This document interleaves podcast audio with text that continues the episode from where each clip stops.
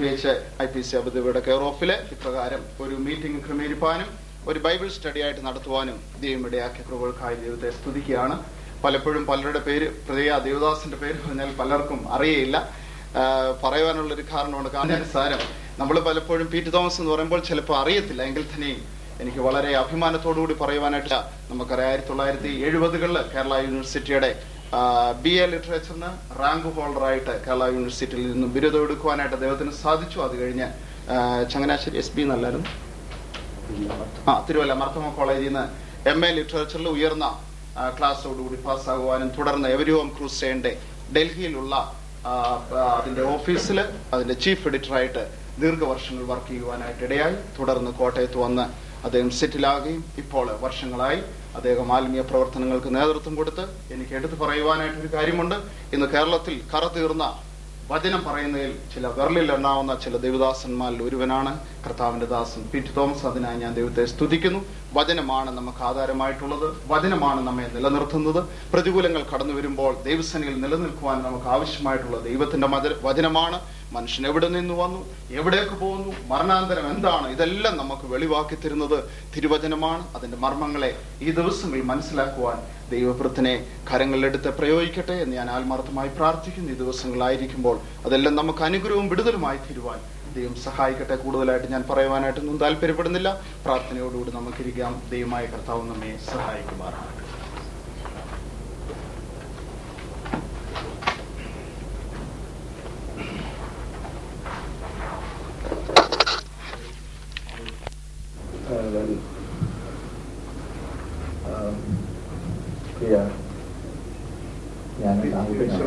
സാൻകുട്ടി പറഞ്ഞതുപോലെ ഞങ്ങൾ നമ്മൾ ദീർഘവർഷങ്ങളുടെ പരിചയവും സ്നേഹവും ബന്ധവും ഞങ്ങൾ അയൽക്കാരാണ് സ്ത്രീ സഭക്കാരാണ് പിന്നെ ഇവിടെ രാജാനുമായിട്ട് ഇവിടെ വന്നതിന് ശേഷം കഴിഞ്ഞ പ്രാവശ്യം ഇവിടെ വന്നപ്പോൾ പരിചയപ്പെടാനും ആത്മീയ കൂട്ടായ്മ പാലിക്കാനും അവസരം ഉണ്ടായിട്ടുണ്ട് പിന്നെ എനിക്ക് അധികം അബദ്ധത്തിലൊന്നും അധികം പേര് പരിചയമുള്ള കുറേ ഉണ്ട് ഇവിടെ ഇരിക്കുന്നത് അധികം പേര് എനിക്ക് അങ്ങനെ വ്യക്തിപരമായി പരിചയമുള്ളവരല്ല അത് വലിയ കാര്യമല്ല സ്തോത്രം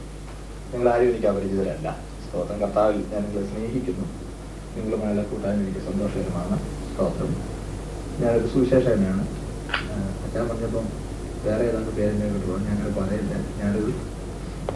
സുവിശേഷകനായി ജീവിക്കുന്നു സുവിശേഷകനായിരിക്കുന്നു സന്തോഷിക്കുന്നു സ്തോത്രം ആയിരത്തി തൊള്ളായിരത്തി എഴുപത്തിയേഴ് മുതൽ പൂർണ്ണസമയം കത്താൻ്റെ വിലയിലാണ് മൂന്ന് വർഷം തമിഴ്നാട്ടിൽ മദ്രാസിലായിരുന്നു പിന്നെ ഡൽഹി കേന്ദ്രമാക്കി നോർത്ത് ഇന്ത്യയിലായിരുന്നു എൺപത്തി ആറിൽ നാട്ടിൽ വന്ന് കോട്ടയത്ത് താമസിച്ചുകൊണ്ട് പല സ്ഥലങ്ങളിൽ സഞ്ചരിച്ച് കർത്താനുകൾ ചെയ്യുകയാണ് സഭയുടെ ചുമതലയില്ല സഭയെക്കുറിച്ച് ഉത്തരവാദിത്വമുണ്ട് ഒരു ലോക്കൽ സഭയുടെ ശുശ്രൂഷ ഉണ്ടെന്നാണ് ഞാൻ പറഞ്ഞതിൻ്റെ അർത്ഥം അങ്ങനെ അബുദാബിയിൽ മുമ്പ് രണ്ട് പ്രാവശ്യം വരാൻ അവസരം ഉണ്ടായിട്ടുണ്ട് ഒരു പ്രാവശ്യം കൂടെ വരാൻ കർത്താവിനുള്ള അവസരം ലഭിച്ചതിൽ സന്തോഷമുണ്ട് അതിനായി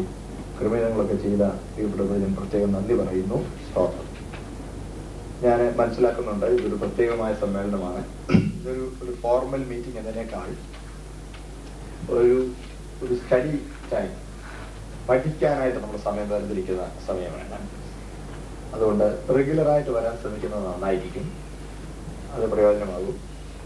ചില ദിവസങ്ങൾ നമുക്ക് ഒരുമിച്ച് ദൈവത്തെ ചിന്തിക്കാനായിട്ട് അവസരമുണ്ടല്ലോ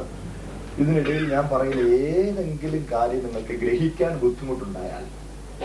തീർച്ചയായിട്ടും ചോദിക്കാൻ നിങ്ങൾക്ക് സ്വാതന്ത്ര്യമുണ്ട് അത് നിങ്ങളുടെ അവകാശമാണ് പറഞ്ഞു തരുന്ന എന്റെ കടമയാണ് ദൈവമക്കൾ എന്നെ ക്ഷണിച്ചത് വേണ്ടിയാണ് അത് പറഞ്ഞു തരുന്ന എന്റെ കടമയാണ് ചോദിക്കുന്ന നിങ്ങളുടെ അവകാശം ഗ്രഹിച്ചു ലഭിക്കുന്ന ഗ്രഹിച്ചു കിട്ടുന്ന നിങ്ങളുടെ അവകാശമാണെന്നുള്ളത് ഞാൻ ഒരിക്കൽ കൂടി നിങ്ങളെ ഓർമ്മിപ്പിക്കുന്നു സ്തോത്രം ഈ പഠിക്കാനൊക്കെ ആത്മീയതയിൽ വല്ല ആവശ്യമുണ്ടോ എന്ന് ചിന്തിക്കുന്നവരെ ഞാൻ കണ്ടിട്ടുണ്ട് പല ആളുകളുടെയും ചിന്ത ആത്മീയതയും അറിവും തമ്മിൽ ഓപ്പോസിറ്റ്സ് ആണ് അങ്ങനല്ല പല ആളുകളും ചിന്തിക്കുന്ന ബുദ്ധി ഉപയോഗിക്കുന്നത് ആത്മീയന് യോഗ്യമല്ലെന്നാണ് അതും ശരിയല്ല വേദവസ്തു അങ്ങനെയല്ല പഠിപ്പിക്കുന്നത് തിരുവെഴുത്ത് നമ്മൾ പറയുന്നത് തിരുവഴുത്തുകളെ തിരിച്ചറിയേണ്ടതിന് കർത്താവ് അവരുടെ ബുദ്ധിയെ തുറന്നെന്നാണ് ബുദ്ധിയെ തുറന്നെന്നാണ് ദൈവത്തെ അന്വേഷിക്കുന്ന ബുദ്ധിമാനുണ്ടോ എന്ന് നോക്കാൻ സ്തോത്രം സ്ലീഹ തിമോത്യോസ് പറയുമ്പോൾ നീ പറ്റിച്ചും നിശ്ചയം പ്രാപിച്ചും ഇരിക്കുന്നതിൽ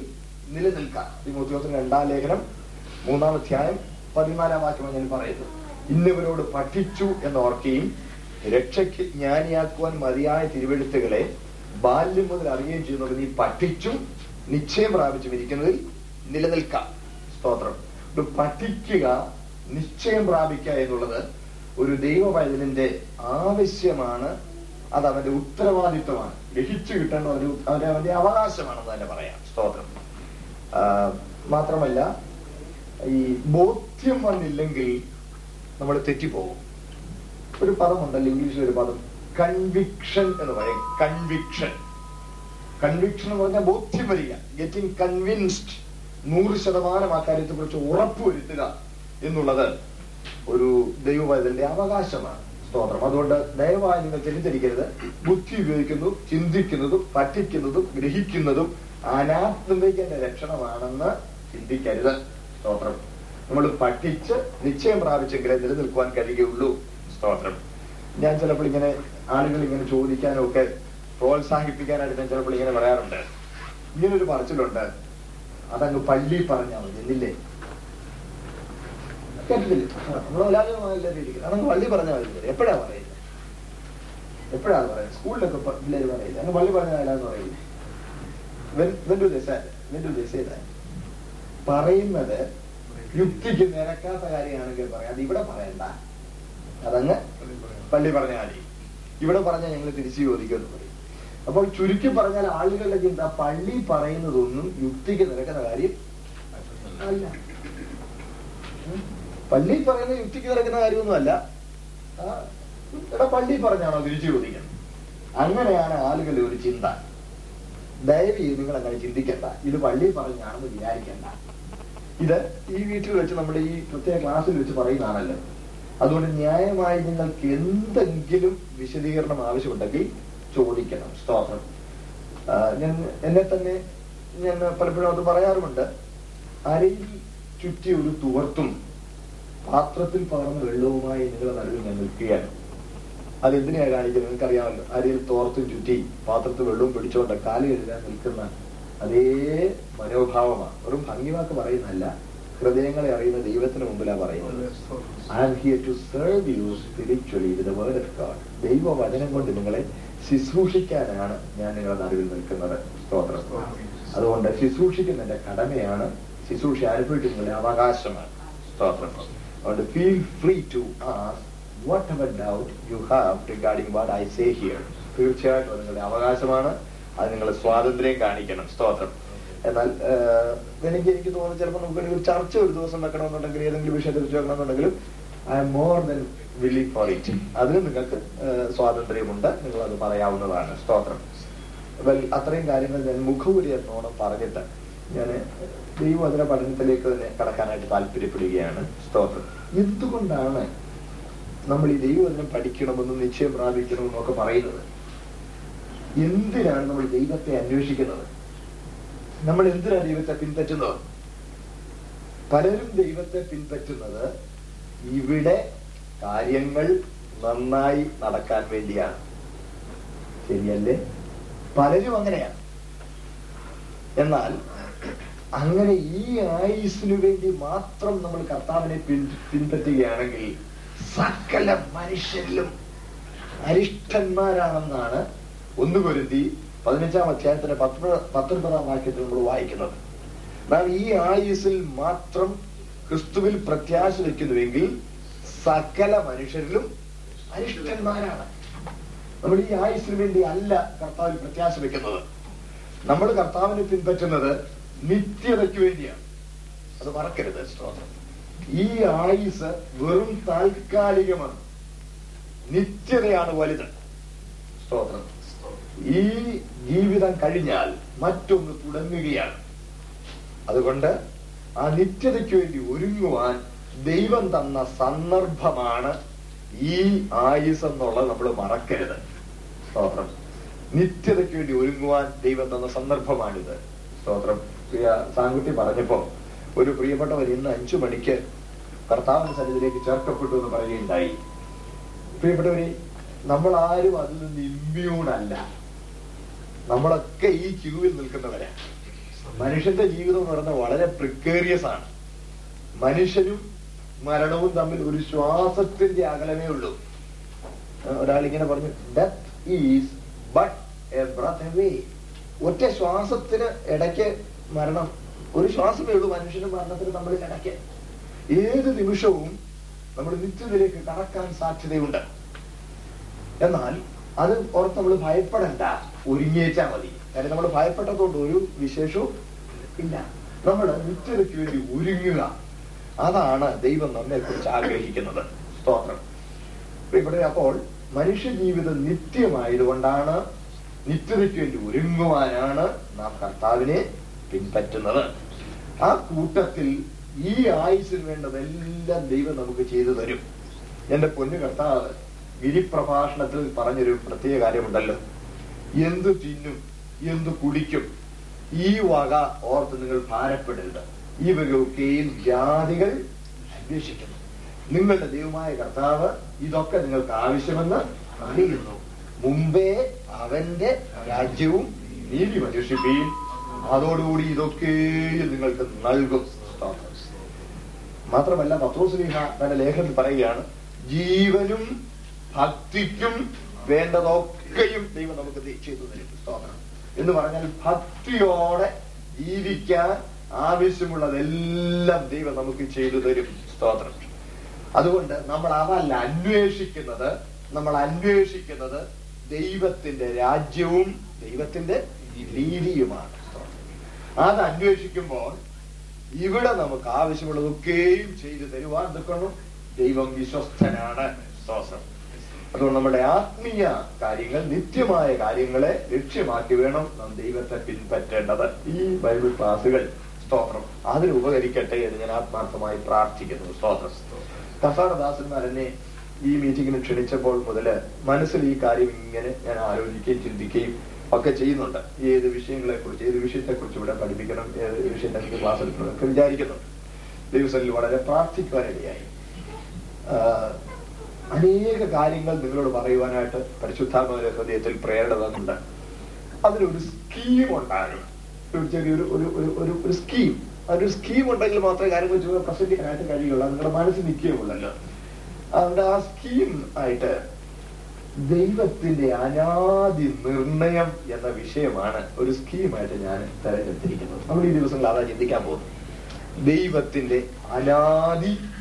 നിർണയം നമുക്ക് ആ വാക്യം ഒന്ന് വായിച്ചിട്ട് ഞാൻ ഇച്ചിരി കാര്യങ്ങൾ എന്താ പറയാൻ പോകുന്നത് ഈ വിഷയത്തെ കുറിച്ച് തന്നെ ഇച്ചിരി കാര്യം ആദ്യം ഞാനത് പറയാം എഫ് എസ് ലേഖനം മൂന്നാം അധ്യായം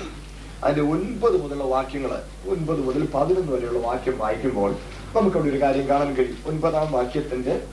വാക്യം മുതൽ സകലവും സകല വിശുദ്ധന്മാരിലും ഏറ്റവും ചെറിയവനായ എനിക്ക് ജാതികളോട് ക്രിസ്തുവിന്റെ അസംബന്ധത്തെ കുറിച്ച് പ്രസംഗിപ്പാനും സകലവും സൃഷ്ടിച്ച ദൈവത്തിൽ അനാദികാലം മുതൽ മറഞ്ഞു കിടന്ന മർമ്മത്തിന്റെ വ്യവസ്ഥ ഇന്നതെന്ന് എല്ലാവർക്കും പ്രകാശിപ്പാനുമായി ഈ കൃപ നൽകിയിരിക്കുന്നു അങ്ങനെ ഇപ്പോൾ സ്വർഗത്തിൽ വാഴ്ചകൾക്കും അധികാരങ്ങൾക്കും ദൈവത്തിന്റെ പ്രഭൂതമായ ജ്ഞാനം അവൻ നമ്മുടെ കർത്താവായ യേശു ക്രിസ്തുവിൽ നിവർത്തിച്ച അനാദി നിർണയപ്രകാരം സഭ മുഖാന്തരം അറിവായി വരുന്നു വളരെ നന്ദി സകലവും സൃഷ്ടിച്ച ദൈവത്തിൽ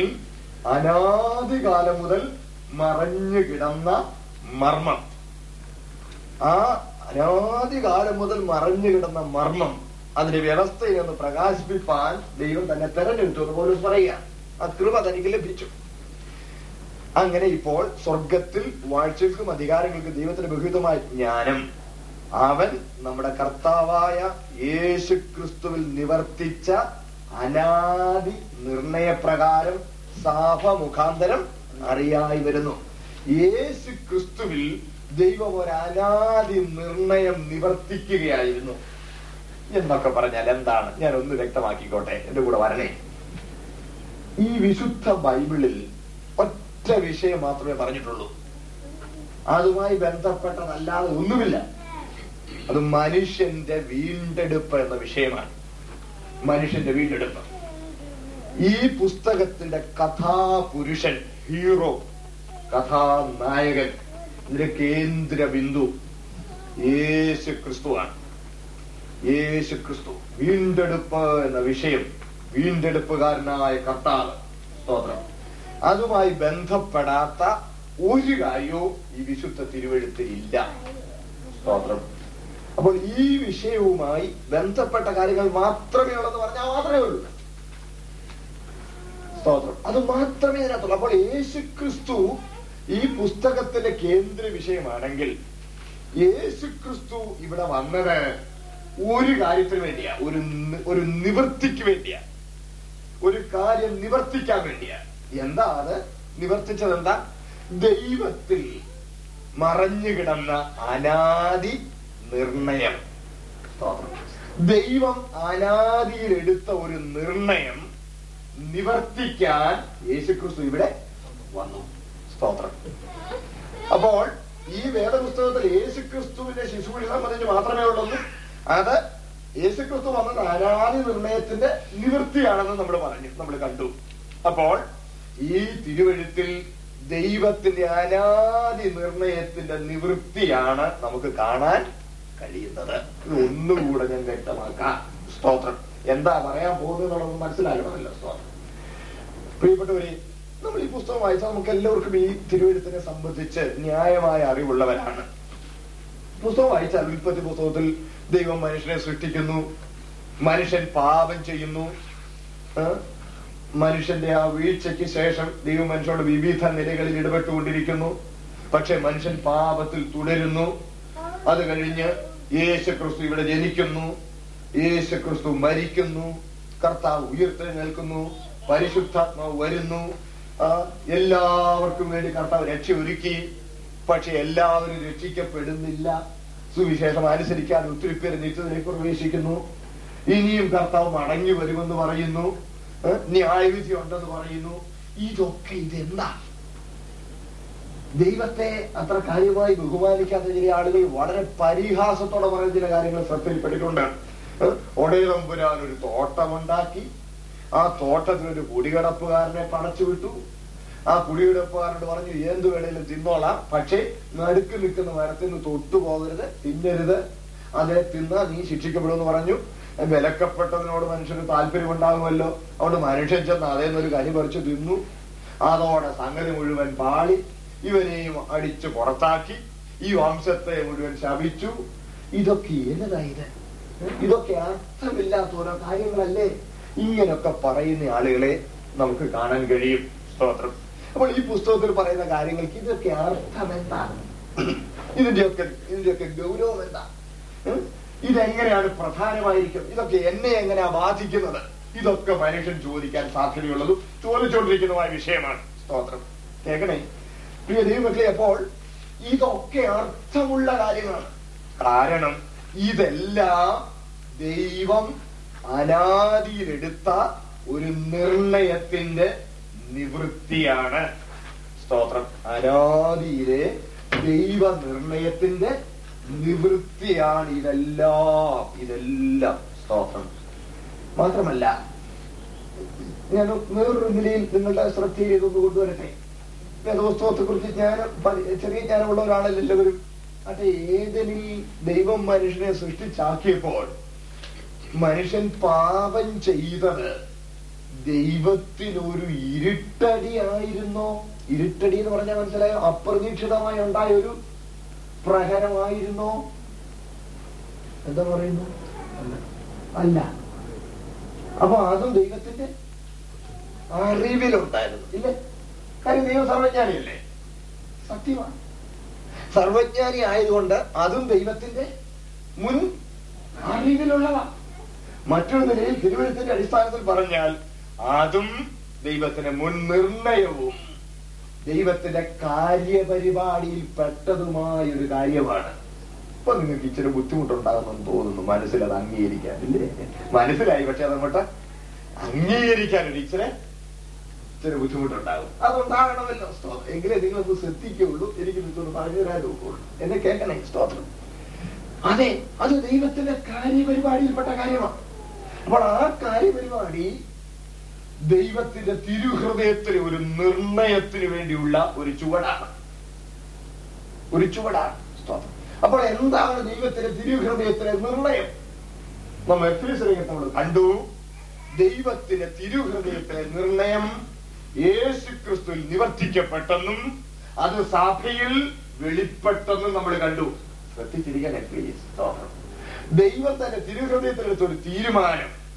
ആ തീരുമാനം യേശു ക്രിസ്തു നിവർത്തിച്ചു ആ നിവർത്തിച്ചതിന്റെ ഫലം ഇപ്പോൾ ഇവിടെ വെളിപ്പെട്ടിരിക്കുകയാണ് സഭയിൽ വെളിപ്പെട്ടിരിക്കുക അപ്പോൾ അനാദിയിലെ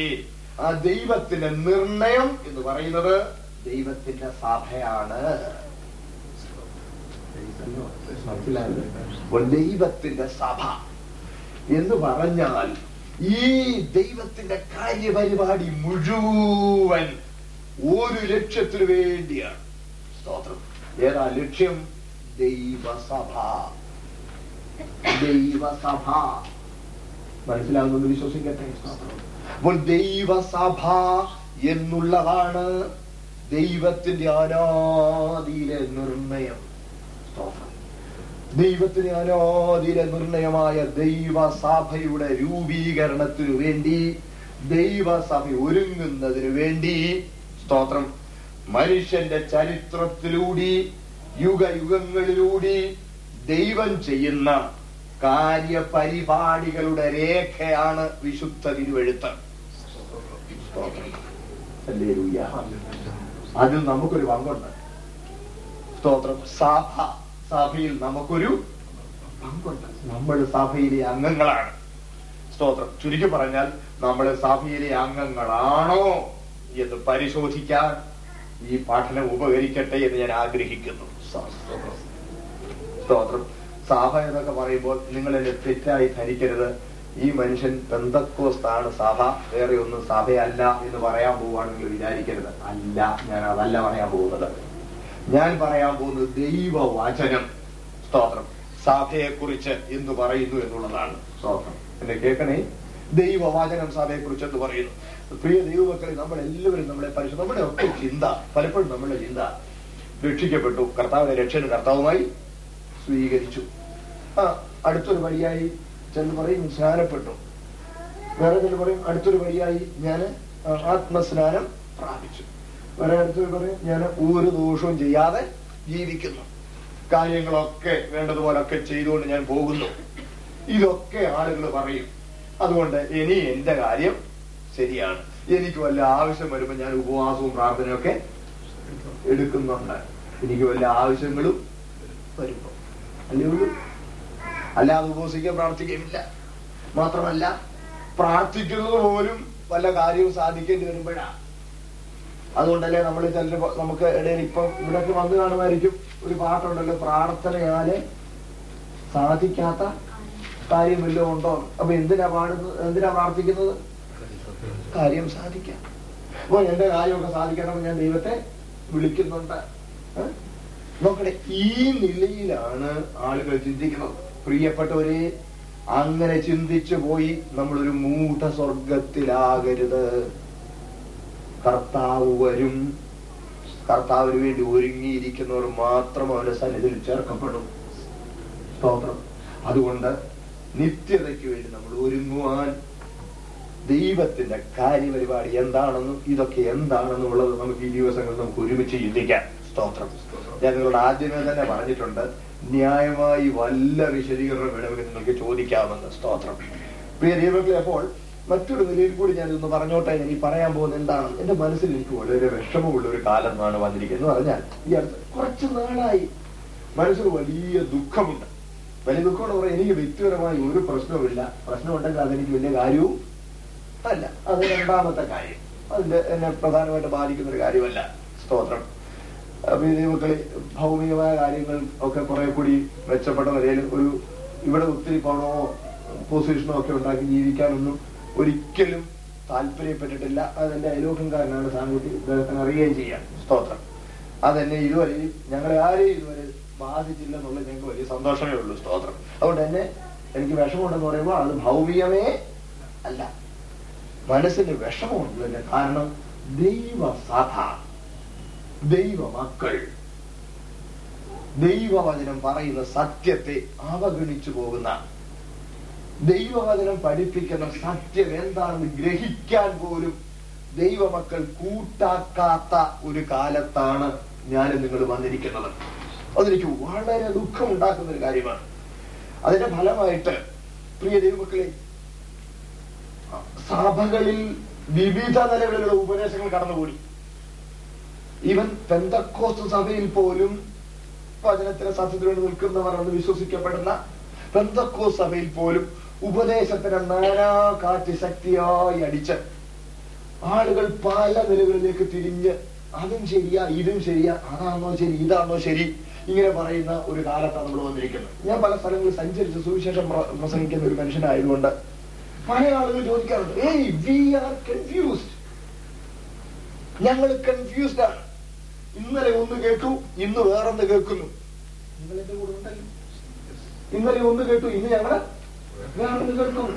ഇടവേദിൽ നിന്ന് അതും ഇതും പറയുന്നു വി ആർ കൺഫ്യൂസ്ഡ്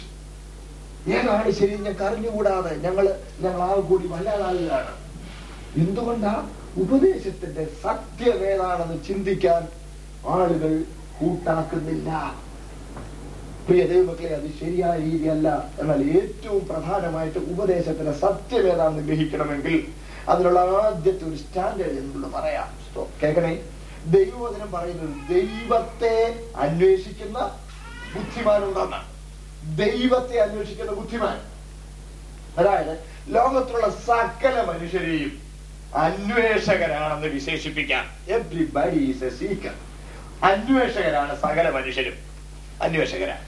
പക്ഷെ ഈ അന്വേഷകരായ മനുഷ്യ കുലത്തെ രണ്ട് ഗ്രൂപ്പിൽ നമുക്ക് വേണമെന്ന് ഇരിക്കാം ഒന്ന് അവനവന്റെ സുഖ സൗകര്യങ്ങൾ അവനവന്റെ നേട്ടം അതിനു വേണ്ടിയുള്ള ഉപാധികൾ അന്വേഷിക്കുന്നവർ അവനവന്റെ സുഖ സൗകര്യങ്ങൾ അവനവന്റെ നേട്ടം അവനവന്റെ ഉയർച്ച അതിനുള്ള ഉപാധികൾ അന്വേഷിക്കുന്നവർ അതിനുള്ള ഉപാധികൾ അന്വേഷിക്കുന്ന അന്വേഷണത്തിൽ പലരും ദൈവത്തെയും അതിനുള്ള ഒരു ഉപാധിയായി കാണുകയാണ്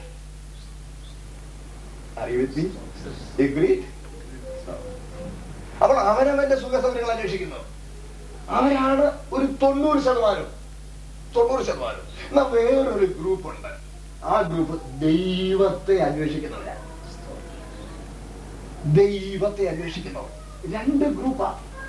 എല്ലാരും സീക്കേഴ്സ് ആണ് but they seek two things ഒരു കൂട്ടം എനിക്ക് എന്ത് എനിക്കുള്ളവർക്ക് അവർക്ക് എങ്ങനെ ഉയരാൻ കഴിയും അവർക്ക് എങ്ങനെ സുഖമായിരിക്കാൻ കഴിയും നമ്മുടെ നേട്ടത്തിന് വേണ്ടിയുള്ള ഉപാധികൾ അന്വേഷിക്കുക ആ ഉപാധികൾ അന്വേഷിക്കുന്ന കൂട്ടത്തിൽ ഏറ്റവും പ്രധാനമായിട്ട് അവര് ഇപ്പൊ ദൈവത്തെ അന്വേഷിക്കുന്നു എന്നാ മറ്റൊരു കൂട്ടര് സ്തോത്രം ദൈവത്തെ യഥാർത്ഥമായി അന്വേഷിക്കുന്ന ഒരു കൂട്ടം ബുദ്ധിമാന്മാരാണ് അവര് സ്വന്തം നേട്ടത്തിന് വേണ്ടിയല്ല ദൈവത്തെ അന്വേഷിക്കുന്നത് സ്തോത്രം ദൈവത്തെ അറിയേണ്ടതുപോലെ അറിയാൻ ദൈവത്തോടുള്ള തങ്ങളുടെ കടപ്പാട് എന്താണെന്ന് തിരിച്ചറിയാൻ സ്തോത്രം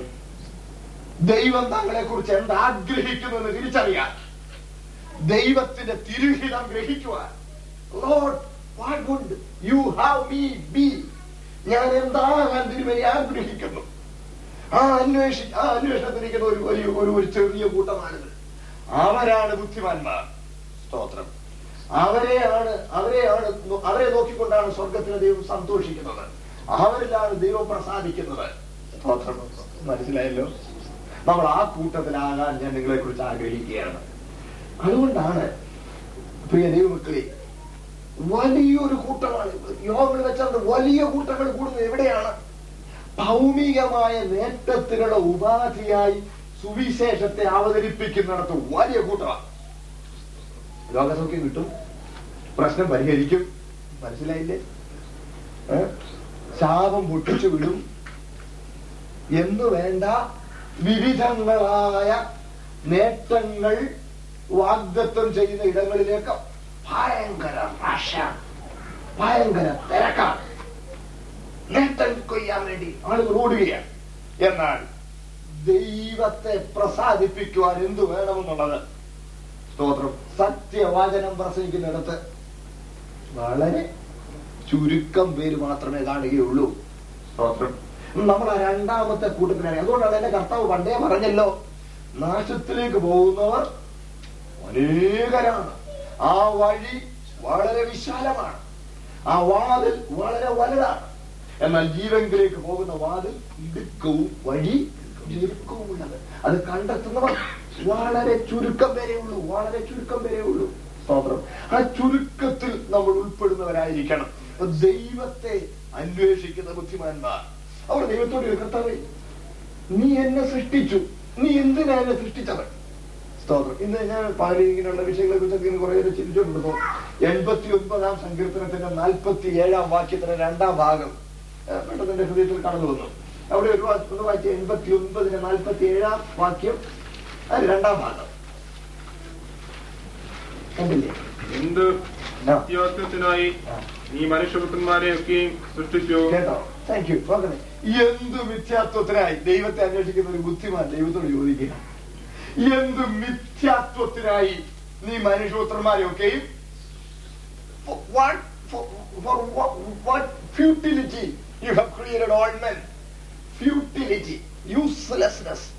യൂട്ടിലിറ്റി എന്നുള്ളതിന്റെ ഓപ്പോസിറ്റ് ആണ് futility utility usefulness futility Uselessness. What meaningless existence do you have you given us? Huh? What meaningless existence? നീ എന്തിനാ ഞങ്ങളെ സൃഷ്ടിച്ചത് നിങ്ങൾ ഒരിക്കലെങ്കിലും ദൈവത്തോട് ദൈവം അങ്ങനെ ചിന്തിച്ചിട്ടുണ്ടോ ദൈവം എന്നെ സൃഷ്ടിച്ചു കേക്കണേ കേക്കണേ ദൈവം എന്നെ സൃഷ്ടിച്ചു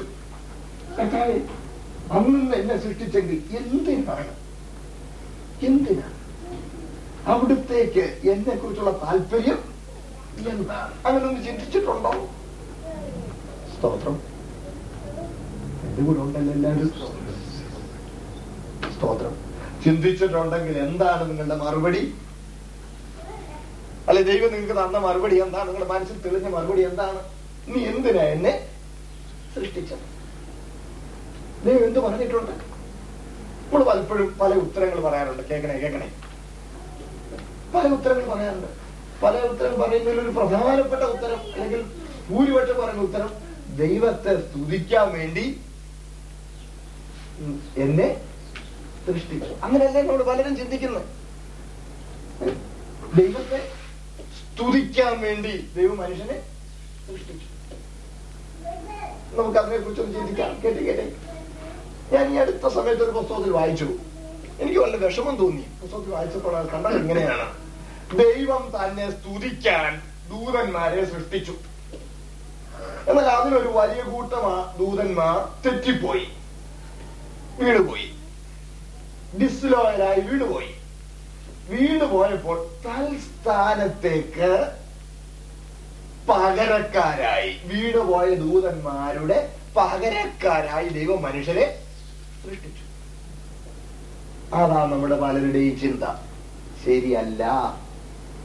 വേദപുസ്തകം അങ്ങനല്ല പഠിപ്പിക്കുന്നത് എന്നെ കേൾക്കണേ നിങ്ങൾക്ക് ദൈവത്തെ സ്തുതിക്കാൻ നല്ല മനസ്സുണ്ടെങ്കിൽ നിങ്ങൾ ദൈവത്തെ സ്തുതിക്കണം സ്തുതിക്കേണ്ടെന്നല്ല പക്ഷെ അടിസ്ഥാനപരമായി ദൈവം നമ്മൾ പ്രതീക്ഷിക്കുന്നത് അത് അല്ല അതല്ല എല്ലാരും എന്നെ കേൾക്കണേ പിന്നെ എന്താ ദൈവം എന്നെ കുറിച്ച് ആഗ്രഹിക്കുന്നത് what for has God created me എന്തിനാ ദൈവം എന്നെ സൃഷ്ടിച്ചത് ദൈവം പുസ്തകം നമ്മളോട് പറയുന്നത് പഠിപ്പിക്കുന്നത് ദൈവവുമായുള്ള ഹൃദ്യമായ ഊഷ്മളമായ സ്നേഹ കൂട്ടായ്മയ്ക്കു വേണ്ടിയാണ് ദൈവം മനുഷ്യനെ സൃഷ്ടിച്ചത് ദൈവവും മനുഷ്യനും തമ്മിലുള്ള ഹൃദ്യമായ സ്നേഹ കൂട്ടായ്മ ആ കൂട്ടായ്മയ്ക്ക് വേണ്ടിയാണ് ദൈവം മനുഷ്യനെ സൃഷ്ടിച്ചത് സ്തോത്രം മറ്റു നിലയിൽ പറഞ്ഞാൽ ദൈവം സ്നേഹമാണ് വേദപുസ്തകം ദൈവത്തിന് കൊടുത്തിരിക്കുന്ന ഏറ്റവും ചുരുങ്ങിയ ഒരു നിർവചനം ഉണ്ടെങ്കിൽ സ്തോത്രം അതിതാണ് ദൈവം സ്നേഹം തന്നെ സ്നേഹം എന്ന് പറയുന്നത് ഒരിക്കലും ഒരു വൺ വേ അഫയർ അല്ല സ്നേഹം റെസിപ്രക്കേറ്റ് ചെയ്യപ്പെടുന്നില്ലെങ്കിൽ അത് കംപ്ലീറ്റ് അല്ല സ്നേഹിക്കപ്പെടാൻ സ്നേഹം അംഗീകരിക്കാൻ സ്നേഹം അനുഭവിക്കാൻ ആരുമില്ലെങ്കിൽ മാത്രം സ്നേഹം പൂർണ്ണം അല്ല സ്നേഹം എന്ന് പറയുന്നത് ഒരു മ്യൂച്വൽ ബന്ധമാണ് ഒരു മ്യൂച്വൽ റിലേഷൻഷിപ്പാണ് സ്തോത്രം കേൾക്കണേ അപ്പോൾ സ്നേഹമായ ദൈവം മനുഷ്യൻ തന്റെ സ്നേഹത്തിൽ വസിക്കുവാൻ ആഗ്രഹിക്കുന്നു തന്റെ സ്നേഹം അനുഭവിക്കുവാൻ ആഗ്രഹിക്കുന്നു അവർ തന്നെ സ്നേഹിക്കണമെന്നും ദൈവം ആഗ്രഹിക്കുന്നു സ്തോത്രം ദൈവം കുറിച്ച് ആഗ്രഹിക്കുന്നു നമ്മൾ അവനെ സ്നേഹിക്കണമെന്നും ആ സ്നേഹ കൂട്ടായ്മയിൽ വസിക്കണമെന്നുമാണ് സ്തോത്രം അതിനുള്ള യോഗ്യതയുള്ളവരായി അതിനുള്ള കഴിവുകൾ ഉള്ളവരായി സ്തോത്രം ദൈവം മനുഷ്യനെ സൃഷ്ടിച്ചു കേക്കണേ ദൈവത്തെ സ്നേഹിക്കുവാനായി കൂട്ടായ്മ സ്നേഹ കൂട്ടായ്മയിൽ വസിക്കുവാനായി കഴിവുള്ളവരായി യോഗ്യതയുള്ളവരായി ദൈവം മനുഷ്യനെ സൃഷ്ടിച്ചു എന്നാൽ മനുഷ്യനെ കൂട്ടായ്മ ബന്ധത്തിൽ നിന്ന് അന്യപ്പെട്ടു പോയി അത് വലിയ ദുഃഖമായി അന്യപ്പെട്ടു പോയതിനാൽ മനുഷ്യൻ ജോലിക്ക് കൂട്ടായ്മ ബന്ധം മനുഷ്യൻ അനുഭവിക്കാത്തതുകൊണ്ട് മനുഷ്യൻ ചോദിക്കാം എന്തോ ഈ ജീവിതത്തിന്റെ അർത്ഥം എന്തിനാ ദൈവനെ സൃഷ്ടിച്ചത് മനുഷ്യൻ ചോദിക്കുക നിരർത്ഥകത നിരർത്ഥകത മീനിങ്ലെസ്നെസ് നിരർത്ഥകത കാര്യങ്ങൾ എന്തിനാ ജീവിതത്തിന് അർത്ഥം എന്താ ജീവിതത്തിലെ അർത്ഥം കാണണമെങ്കിൽ ദൈവസ്നേഹത്തിലേക്ക് കടന്നു വരണം ദൈവസ്നേഹത്തിലേക്ക് കടന്നു വന്നെങ്കിൽ മാത്രമേ ജീവിതത്തിന്റെ അർത്ഥം കാണാൻ കഴിയുള്ളൂ ഞാൻ ഇതൊന്ന് വ്യക്തമാക്കാനായി ആഗ്രഹിക്കുന്നു നിങ്ങൾ ദയവായി എന്റെ കൂടി ഒന്ന് വരണേ ദൈവം മനുഷ്യനെ സൃഷ്ടിച്ചത് ദൈവവുമായുള്ള ഹൃദ്യമായ ഊഷ്മളമായ സ്നേഹ കൂട്ടായ്മയ്ക്ക് വേണ്ടിയാണ് സ്തോത്രം അതിനുള്ള കഴിവ് ദൈവം മനുഷ്യന് നൽകി അതുകൊണ്ടാണ് മനുഷ്യനിൽ മൂന്ന് ഘടകങ്ങളുള്ളത് ബേസിക് ആയിട്ടുള്ള കാര്യമാണ് ഞാൻ പറയുന്നത് നിങ്ങൾ എന്നെ ശ്രദ്ധിക്കണേ മനുഷ്യൻ ഒരു ട്രൈപ്പാട്രായ് ബീങ് ആണ് മൂന്ന് ഘടകങ്ങൾ ചേർ ചേർന്ന് ചേർന്നാണ് മനുഷ്യനെ ദൈവം സൃഷ്ടിച്ചിരിക്കുന്നത് ട്രൈപ്പാട്രായ് ബീങ് ദേഹം ദേഹി ആത്മാവ് മൂന്ന് ഘടകങ്ങൾ ഈ മൂന്ന് ഘടകങ്ങൾ ദൈവം മനുഷ്യൻ നൽകിയതിന്റെ തന്നെ കാരണം മനുഷ്യൻ ദൈവവുമായുള്ള ഹൃദ്യമായ കൂട്ടാനിൽ വസിക്കണമെന്നുള്ളതിനാണ് ഞാൻ ഒന്നുകൂടെ വ്യക്തമാക്കാം എന്താണ് ദേഹം എന്താണ് ദേഹി എന്താണ് ആത്മാവ് സ്തോത്രം ദേഹം ശരീരമാണത് നമുക്കിതിന്റെ നിർവചനം പറഞ്ഞാൽ നമുക്കിങ്ങനെ പറയാം മണ്ണിൽ നിന്ന് എടുത്തതും മണ്ണിനാൽ പോഷിപ്പിക്കപ്പെടുന്നതും മണ്ണിനെ കുറിച്ച് നമ്മെ ബോധപ്പെടുത്തുന്നതും മണ്ണിലേക്ക് മടങ്ങേണ്ടതുമാണ് ഈ ശരീരം എന്നോട് പറയുന്നു മണ്ണിൽ നിന്നെടുത്തതാണ് ദൈവം മനുഷ്യനെ മണ്ണുകൊണ്ട് മനഞ്ഞു മണ്ണിനാൽ പോഷിപ്പിക്കപ്പെടുന്നതാണ് നമ്മൾ കഴിക്കുന്ന ഭക്ഷണമെല്ലാം മണ്ണ മണ്ണിന്റെ ഘടകങ്ങളാണ് മണ്ണിൽ നിന്നെടുത്തു മണ്ണിനാൽ പോഷിപ്പിക്കപ്പെടുന്നു ഈ മണ്ണിനെ കുറിച്ച് നമ്മെ വാസപ്പെടുത്തുന്നു കണ്ണുകൊണ്ട് ഇതൊക്കെ കാണുന്നു മൂക്കൊണ്ട് ഇതൊക്കെ മണക്കുന്നു നാവുകൊണ്ട് ഇതൊക്കെ രുചിക്കുന്നു കാതുകൊണ്ട് ഇവിടുത്തെ ശബ്ദം കേൾക്കുന്നു കൈകൊണ്ട് സ്പർശിച്ച് കഠിനവും മൃദുലവും അറിയുന്നു പിന്നെ അതുപോലെ തന്നെ ത്വക്കുകൊണ്ട് ചൂടും തണുപ്പും തിരിച്ചറിയുന്നു ഈ ലോകത്തെ നമ്മൾ തിരിച്ചറിയുന്നത് ഈ ശരീരം കൊണ്ടാണ് എന്നെ ശ്രദ്ധിച്ചു കേൾക്കണേ സ്തോത്രം ലോകത്തെ തിരിച്ചറിയും the body makes us world conscious സ്തോത്രം ഞാൻ പറഞ്ഞല്ലോ നമ്മൾ കഴിക്കുന്ന ഭക്ഷണം എല്ലാം മണ്ണ മണ്ണിന്റെ ഘടകങ്ങൾ മാത്രമാണ് ദൈവത്തോട് നന്ദി തോന്നാനായിട്ട് ഞാൻ ചിലപ്പോൾ ഇങ്ങനെ ഒരു വിശദീകരണം പറയാറുണ്ട് നമുക്ക് ദൈവത്തോട് നന്ദിയൊക്കെ വേണമല്ലോ സ്തോത്രം അപ്പോൾ നമ്മൾ എന്ത് കഴിച്ചാലും ഞാൻ പറഞ്ഞില്ല അത് മണ്ണാണ് നിങ്ങൾ സങ്കല്പിച്ചു നോക്കുക ഒരു ദിവസത്തെ നമ്മളുടെ ശരീരത്തിന്റെ മീൻസ് പ്രക്രിയകൾക്ക് വേണ്ടി നമ്മുടെ ശരീരം ആവശ്യങ്ങൾക്ക് വേണ്ടി ഒരു ആയിരം അളവ് കാർബോഹൈഡ്രേറ്റ്സും ഒരു അഞ്ഞൂറ് അളവ് പ്രോട്ടീനും ഒരു ഇരുന്നൂറ്റമ്പത് അളവ് സൾഫറും ഒരു നൂറളവ് മാഗ്നീഷ്യവും ഇതെല്ലാം നമ്മുടെ ശരീരത്തിൽ ഇതെല്ലാം വേണം ഇതെല്ലാം കിട്ടാൻ ഒരൊറ്റ സോഴ്സേ ഉള്ളൂ മണ്ണാണ് മണ്ണാണ് അതിന്റെ ഏക സോഴ്സ് ഇത് മണ്ണിൽ നിന്ന് നേരെ ഇങ്ങെടുക്കാനായിരുന്നെങ്കിൽ പുറത്തു നോക്കിക്കേ ഓരോരുത്തരും ഒരു ദിവസം ഒരു ടിപ്പർ ലോറി മണ്ണെങ്കിലും പ്രോസസ്സ് ചെയ്യേണ്ടി വന്നേന് വേണ്ടേ മണ്ണിൽ നേരെ എടുക്കാൻ ഒരു ടിപ്പർ ലോറി തന്നെ ആയാലും ചിലപ്പോൾ കിട്ടിയെന്ന് വരികയല്ല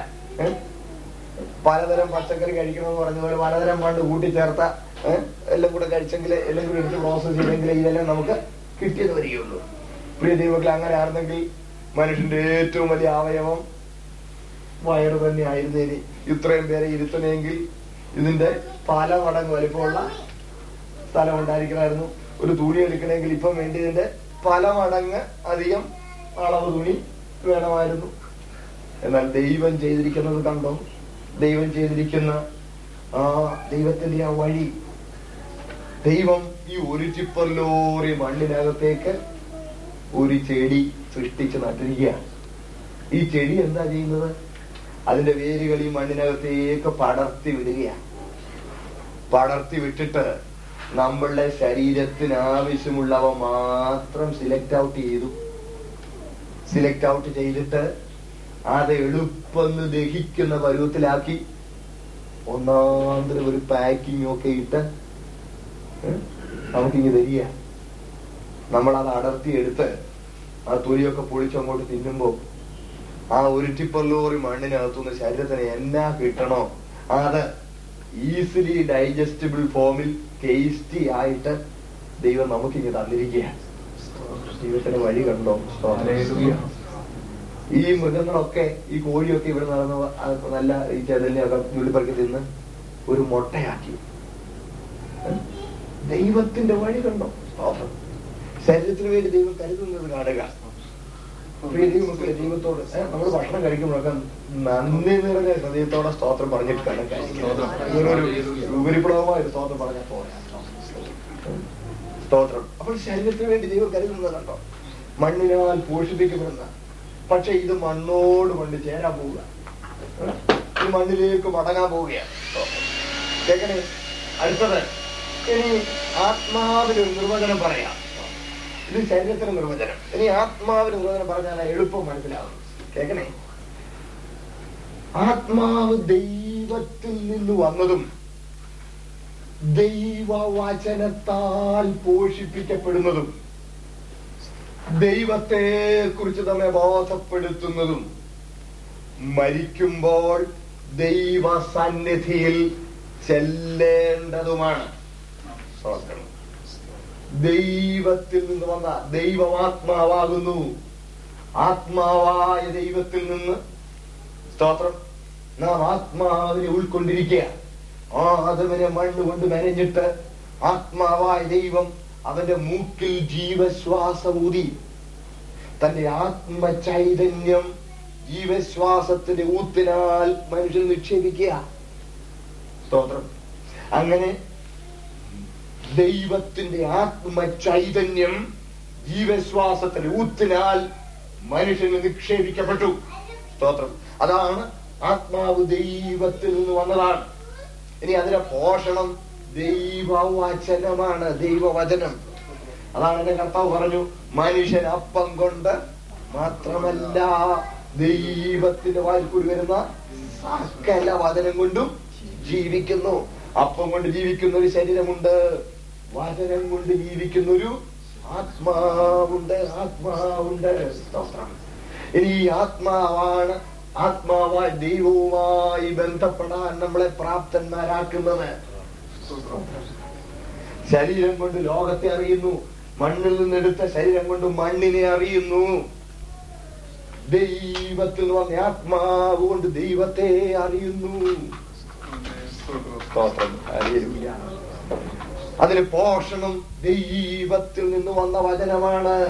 മണ്ണിൽ നിന്നെടുത്ത ശരീരത്തിന് പോഷണം മണ്ണിലെ ഘടകങ്ങളാണ്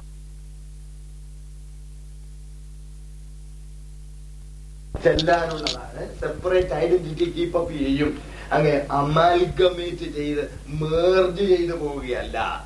സ്തോത്രം കാര്യം മനുഷ്യാത്മാവായി രൂപപ്പെട്ടിരിക്കുക നമുക്ക് അതിനെ കുറിച്ച് കൂടുതൽ പിന്നെ വിശദീകരിക്കാം ഞാനൊരു ഔട്ട്ലൈൻ പറയുകയാണ് സ്തോത്രം ഇവിടെ അപ്പോൾ ആത്മാവ് ദൈവത്തിൽ നിന്ന് വന്നതാണ് വചനത്താൽ പോഷിപ്പിക്കപ്പെടുന്നതാണ് ദൈവത്തെ കുറിച്ച് ബോധപ്പെടുത്തുന്നതാണ് തിരികെ ദൈവസലി ചെല്ലാനുള്ളതാണ് ഇനി ദേഹിക്കൊരു നിർവചനം പറയാം ദേഹി സ്വയബോധം തരുന്ന ഘടകമാണ് ദേഹി സ്തോത്രം അത് ഇച്ചിരി കോംപ്ലിക്കേറ്റ രണ്ടിനെ കളിച്ചിട്ട് മനസ്സിലാക്കാൻ കോംപ്ലിക്കേറ്റ ഞാൻ തരാം മനസ്സ് ഹൃദയം അല്ലെങ്കിൽ വിചാരം വികാരം ഇച്ഛാശക്തി മനസാക്ഷി എന്നീ നാല് ഘടകങ്ങൾ കൊണ്ട് രൂപപ്പെട്ടതാണ് ദേഹി എന്ന് പറയുന്നത് ഒന്നുകൂടെ പറയാം വിചാരം ചിന്ത വികാരം ഇമോഷൻസ് ചിന്തയും ഇമോഷൻസും ഉണ്ട് ഒന്ന് തലേന്നും ഒന്ന് ഹൃദയത്തിൽ നിന്നും ആണെന്നാ പറയുന്നത് വിചാരം വികാരം അടുത്തത് ഇച്ഛാശക്തി തീരുമാനിക്കാനുള്ള കഴിവ്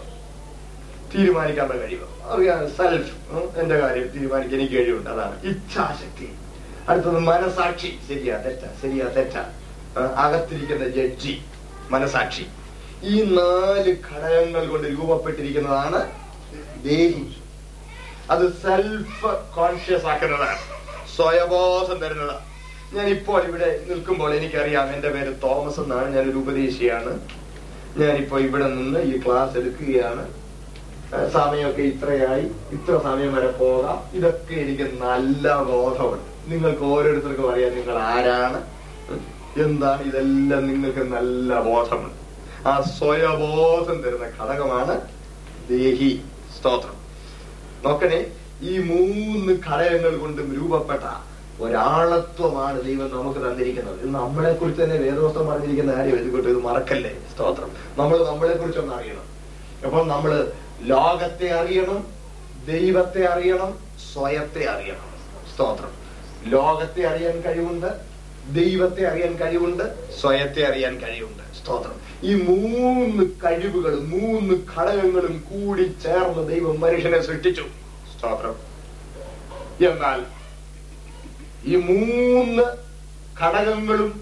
സജീവമായിരുന്ന ഒരു കാലം മനുഷ്യനുണ്ടായിരുന്നെങ്കിലും പാപം മനുഷ്യനെ വല്ലാതെയാക്കി ഇനി എന്താണ് പാപം എന്നൊക്കെ ഞാൻ അടുത്ത ദിവസങ്ങളിൽ പറയാം കേൾക്കണേ പാപം മനുഷ്യനെ വല്ലാതെയാക്കി പാപം മനുഷ്യന്റെ മൂന്ന് ഘടകങ്ങൾക്കും കുഴപ്പമുണ്ടാക്കി സ്തോത്രം ഈ മൂന്ന് ഘടകങ്ങൾക്കും ഉണ്ടായ മാറ്റം എന്താണ്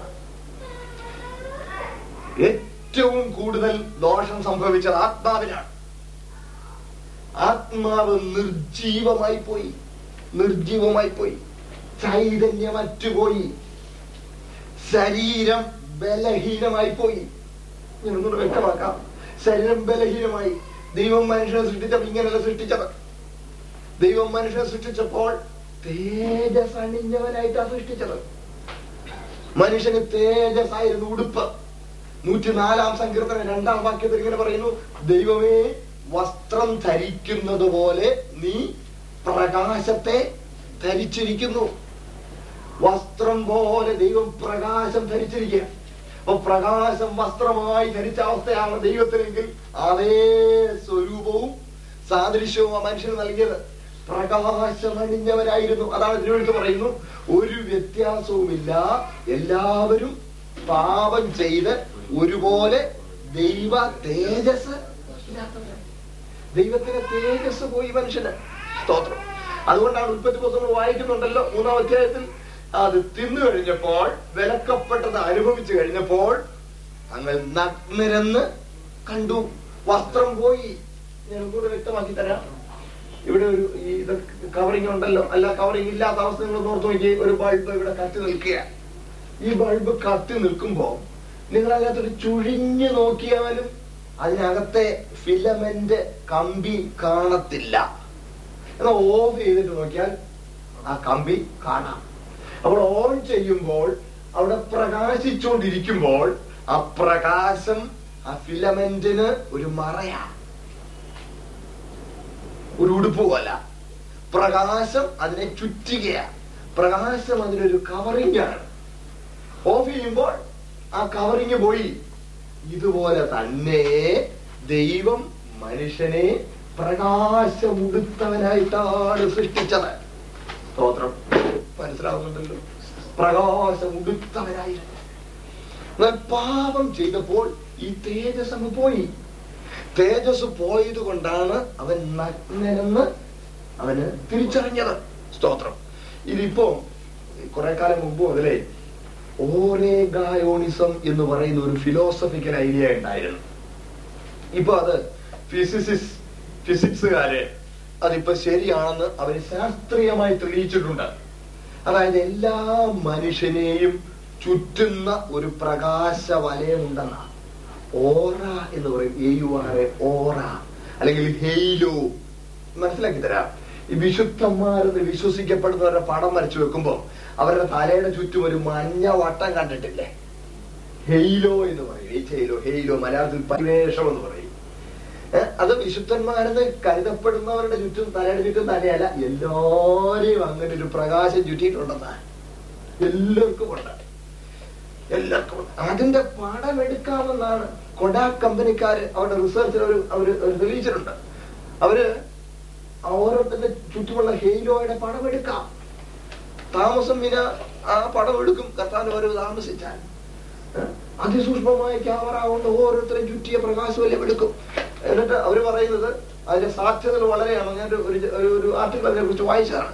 അതിന്റെ സാധ്യതകൾ വളരെയാണ് കാര്യം ഈ പ്രകാശത്തിന്റെ പ്രകൃതം അനലൈസ് ചെയ്തിട്ടാണ് അലയൻസസ് ഉണ്ടാകുന്നതെങ്കിൽ ബ്രേക്കപ്പ് ഇല്ലായിരിക്കുമെന്നാണ് മനസ്സിലായില്ലേ തോന്നുന്നു കൂടുതൽ വിശദീകരണത്തിന് ഞാൻ പോകുന്നില്ല അവരതിനെ കുറിച്ച് ശരിക്കും എഴുതിയിട്ടുണ്ടായിരുന്നു അതായത് നമുക്ക് ആദ്യം കാണുക ആളെ പക്ഷെ ആദ്യം കാണുകയാണെങ്കിലും എന്തെന്നില്ലാത്ത ഒരടുപ്പം തോന്നുന്നു അങ്ങനെ ചിലരോട് തോന്നും എന്നാൽ ആദ്യം കാണുക ഒരു ദോഷം ചെയ്തില്ല എന്തോ ഉള്ളിൽ ഒരു അവേർഷൻ തോന്നും ഒരു ഇച്ചിരി അകൽച്ച ഒരു വെറുപ്പൊക്കെ തോന്നും എന്തുകൊണ്ടാണെന്ന് ചോദിച്ചാൽ ഇവര് പറയുന്നത് ഓറായുടെ വേരിയേഷൻ ആണെന്ന ഈ ഈ പ്രകാശ വലയത്തിന്റെ വ്യത്യാസം കൊണ്ടാണ് അതാണ് അവര് പറയുന്നത് മീൻസ് ഈ ഓറയുടെ നേച്ചർ അനലൈസ് ചെയ്തിട്ട് അലയൻസസ് ഉണ്ടാക്കിയാൽ പിരിയുന്നത് അപൂർവമാകുമല്ല അതെ അപ്പൊ മനുഷ്യന്റെ ചുറ്റും ഒരു പ്രകാശ വലയമുണ്ടെന്നുള്ളത് നിങ്ങൾക്ക് അംഗീകരിച്ചല്ലോ സ്തോത്രം അത് നല്ല പ്രകാശ വലയമായിരുന്നു നല്ല പ്രകാശ വലയമായിരുന്നു എന്റെ പൊന്നു കർത്താവ് ഇവിടെ വന്നപ്പോൾ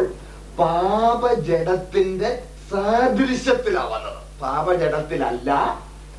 പാപജടത്തിന്റെ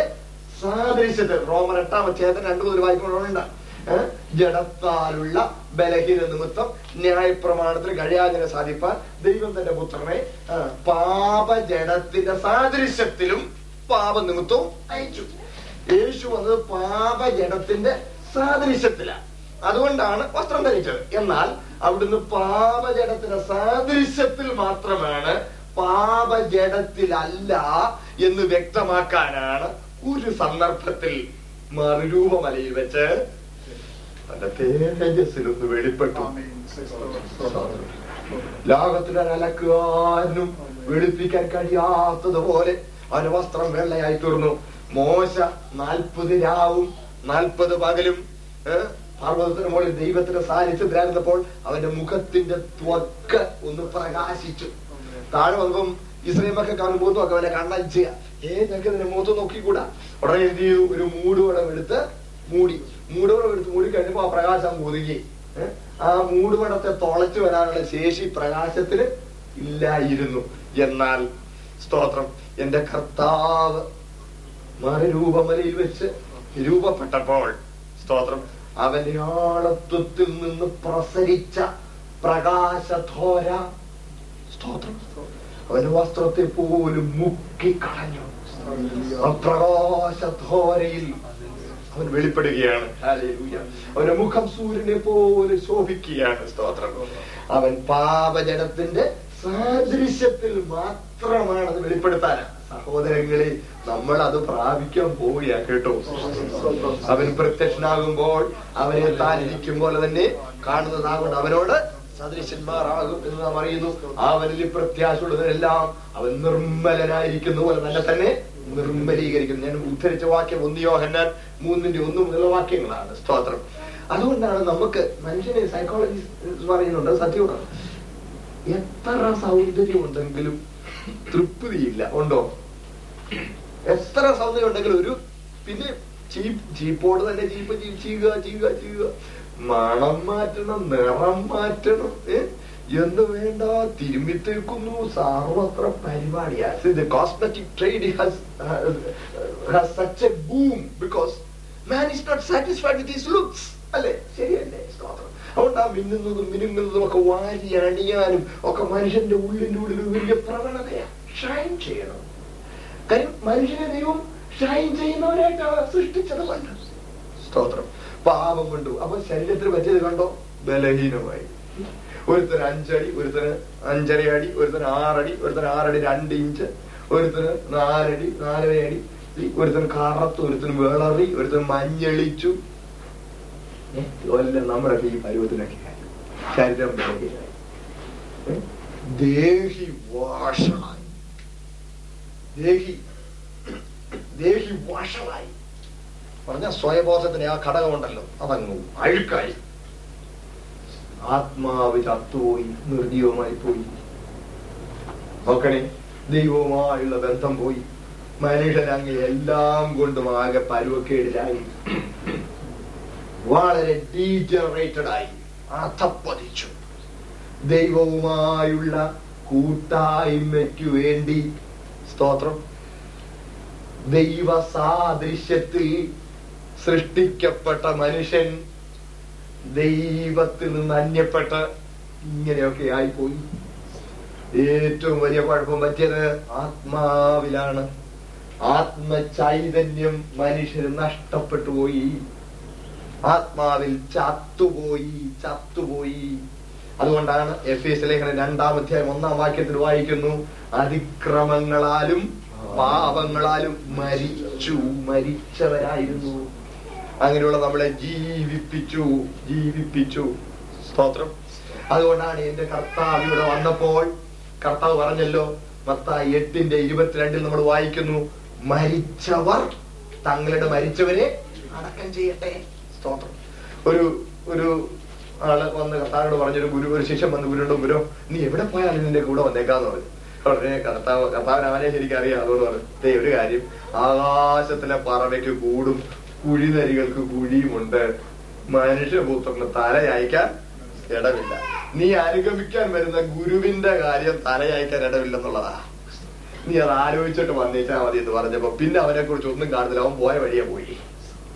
പക്ഷെ ഇത് കേട്ടോണ്ട് നിന്ന മറ്റൊരു ശേഷം പറഞ്ഞു ഗുരു ഞാൻ നിന്നെ അനുഗമിക്കാം ഒരു കാര്യം പ്ലീസ് എന്റെ അപ്പന്റെ ശവ ശവണക്കൊന്ന് കഴിഞ്ഞു വരാം അപ്പൊ പ്രായാധിക്ക് മരണാസന്നായിരിക്കുക ആ അന്ത്യ അവസാനത്തെ താമസങ്ങളിലെ ശുശ്രൂഷയൊക്കെ ചെയ്തിട്ട് ഞാൻ വരാം എന്ന് പറഞ്ഞപ്പോ അതുപോലെ ഒരു ചെറിയ അനുഭവം തന്നെ കർത്താവ് വന്നിട്ടേ അവിടെ മരിച്ചോര് വേണ്ടോളം ഉണ്ട് അവര് മരിച്ചവരെ കുഴിച്ചിട്ടോളും നീ പോയി ദൈവരാജ്യം പ്രസംഗിക്കാൻ പറഞ്ഞു സ്തോത്രം നോക്കണേ അവിടുത്തെ ഒരു ഒരു കാര്യം നിങ്ങളുടെ സെക്ടർ ഒന്ന് കൊണ്ടുവന്നോട്ടെ ദൈവരാജ്യം പ്രസംഗിക്കുക എന്ന് പറയുന്നത് സ്വന്തം പിതാവിന്റെ മരണക്കിടക്കയിലെ ശുശ്രൂഷ ചെയ്ത് സംസ്കാരം നടത്തുന്നതിനേക്കാൾ പ്രധാനമാണെന്നല്ലേ അവിടെ പറഞ്ഞേക്കുന്നത് സ്തോത്രം അതാണ് അപ്പനെക്കാളും അമ്മയെക്കാളും കർത്താവിനെ സ്നേഹിക്കുന്നവരാകണം എനിക്കതൊക്കെ വിശദീകരിക്കാനുണ്ട് സ്തോത്രം പ്രിയ ദൈവമക്കളെ അപ്പോൾ അവിടെ മരിച്ചവരുണ്ട് അവർ കുഴിച്ചിട്ടുണ്ടെന്നുള്ളത് അതിന്റെ അർത്ഥം ഇപ്പൊ ചത്ത ശവം കുഴിച്ചിട്ടാ നേരത്തെ ചത്തുപോയ കാരണവന്മാര് വരിക എന്നല്ല ആത്മീയമായി ചത്തിരിക്കുന്നവരൊക്കെ ശരീരത്തിൽ ചത്തവരെ കൊണ്ട് കുഴിച്ചിട്ടിട്ട് ആദ്യമായി ജീവൻ പ്രാപിച്ചവൻ പോയി മറ്റുള്ളവരെ ആ ജീവങ്കിലേക്ക് നടത്താനുള്ള ദൈവവചനം പ്രസംഗിക്കട്ടെ കണ്ടു ആത്മാവിൽ മരിച്ചുപോയി മരണം എന്ന് പറഞ്ഞാലോ കേട്ടി കേട്ടി മരണം എന്ന് പറഞ്ഞാൽ വേർപാടെന്ന് അതിന്റെ അർത്ഥം Death is only separation. It is not a cessation of existence. It's only a separation. ഒരു വേർപാട് മാത്രമാണ് അസ്തിത്വത്തിന്റെ അസ്തമനമല്ല മരണം വേർപാടാണ് വേർപാട് സ്തോത്രം അപ്പോൾ ആത്മീയ മരണം എന്ന് പറഞ്ഞാൽ ദൈവത്തിൽ നിന്നുള്ള വേർപാടാണ് ദൈവത്തിൽ നിന്ന് അന്യപ്പെട്ടു പോയി ദൈവത്തിൽ നിന്ന് അകന്നുപോയി ദൈവവുമായി ബന്ധമില്ലാതായി പോയി സ്തോത്രം ഇങ്ങനെ ഒന്നുകൂടി ഒരു വിശദീകരണം പറഞ്ഞാൽ ആത്മാവ് ചത്തുപോയതല്ലേ ആത്മാവിന് ധൈര്യം നഷ്ടപ്പെട്ടതല്ലേ അതുകൊണ്ടാണ് ആത്മാവായി ദൈവവുമായി ബന്ധമില്ലാത്തത് ഉദാഹരണം പറഞ്ഞാൽ നിങ്ങൾ ഓർത്തു നോക്കി എനിക്ക് കണ്ണില്ല സങ്കല്പം വെറും സങ്കല്പ ബാക്കി എല്ലാ കഴിവുകളും ഒക്കെ ഉണ്ട് ബുദ്ധിയുണ്ട് ഓർമ്മയുണ്ട് പഠിപ്പുണ്ട് നല്ല വാചാലയൊക്കെ ഉണ്ട് ഇതെല്ലാം ഉണ്ട് ആരോഗ്യമുണ്ട് ഇതൊക്കെ ഉണ്ട് പക്ഷെ എനിക്ക് കണ്ണില്ലെങ്കിൽ ഞാൻ ചോദിക്കും വെളിച്ചമോ അങ്ങനെ ഒന്നില്ല അങ്ങനെ ഇല്ലെന്ന് പറയും വെളിച്ചമില്ലാത്തത് കൊണ്ടല്ല പിന്നെ വെളിച്ചവുമായി ബന്ധപ്പെടാൻ എന്നിൽ ദൈവം തന്ന ആയവം നിർജീവമായതിനാൽ സ്തോത്രം എനിക്ക് വെളിച്ചം ഇല്ല എന്റെ കൂടെ ഉണ്ടല്ലോ ഇതുപോലെ ഒത്തിരി പേര് ചോദിക്കും ദൈവം എന്തിയെ ഒന്ന് കാണിച്ചു തരാമോ നിനക്ക് കാണിച്ചു തരാൻ ബുദ്ധിമുട്ടുണ്ട് ദൈവം ഇല്ലാത്തത് കൊണ്ടല്ല ആത്മാവായി ദൈവവുമായി ബന്ധം പുലർത്താൻ നിന്റെ ആത്മാവ് ചൈതന്യപ്പെടണം നീ ആത്മാവിൽ നിർജീവമായിരിക്കുന്നതിനാൽ ആത്മാവായ ജീവവുമായി നിനക്ക് സംസർഗം സംസർഗത്തിന് കഴിവില്ലാതെയായി പോയി സ്തോത്രം എന്നെ കേൾക്കുന്ന സഹോദരങ്ങളെ പ്രിയപ്പെട്ടവരെ നിങ്ങൾക്ക് ദൈവവുമായുള്ള വ്യക്തിപരമായ ഒരു ബന്ധമുണ്ടോ സ്തോത്രം ദൈവവുമായുള്ള വ്യക്തിപരമായ ഒരു ബന്ധമില്ലെങ്കിൽ അത് വെറും സങ്കല്പത്തിലുള്ള ഒരു ബന്ധമേ ഉള്ളോ സങ്കല്പത്തിലുള്ള ബന്ധത്തെക്കാൾ ഉപരിയായി വ്യക്തിപരമായ ഒരു ബന്ധം നിങ്ങൾക്കില്ലെങ്കിൽ നിങ്ങൾ ആത്മാവിൽ ചൈതന്യപ്പെടേണ്ടതുണ്ട് ആത്മാവിൽ ആ ചൈതന്യപ്പെടുന്ന അതിന് പറയുന്ന വേദവസ്തുവം പറയുന്ന പേരാണ് വീണ്ടും ജനനം സ്തോത്രം വീണ്ടും ജനനം യോഹനന്റെ സുവിശേഷം മൂന്നാം അധ്യായത്തിൽ എന്റെ വാഴ്ത്തപ്പെട്ട കർത്താവ് ആവർത്തിച്ച് പറഞ്ഞു നിക്കോദിമോസിനോട് സംസാരിക്കുകയാണ് സ്തോത്രം വെള്ളത്താലും ആത്മാവിനാലും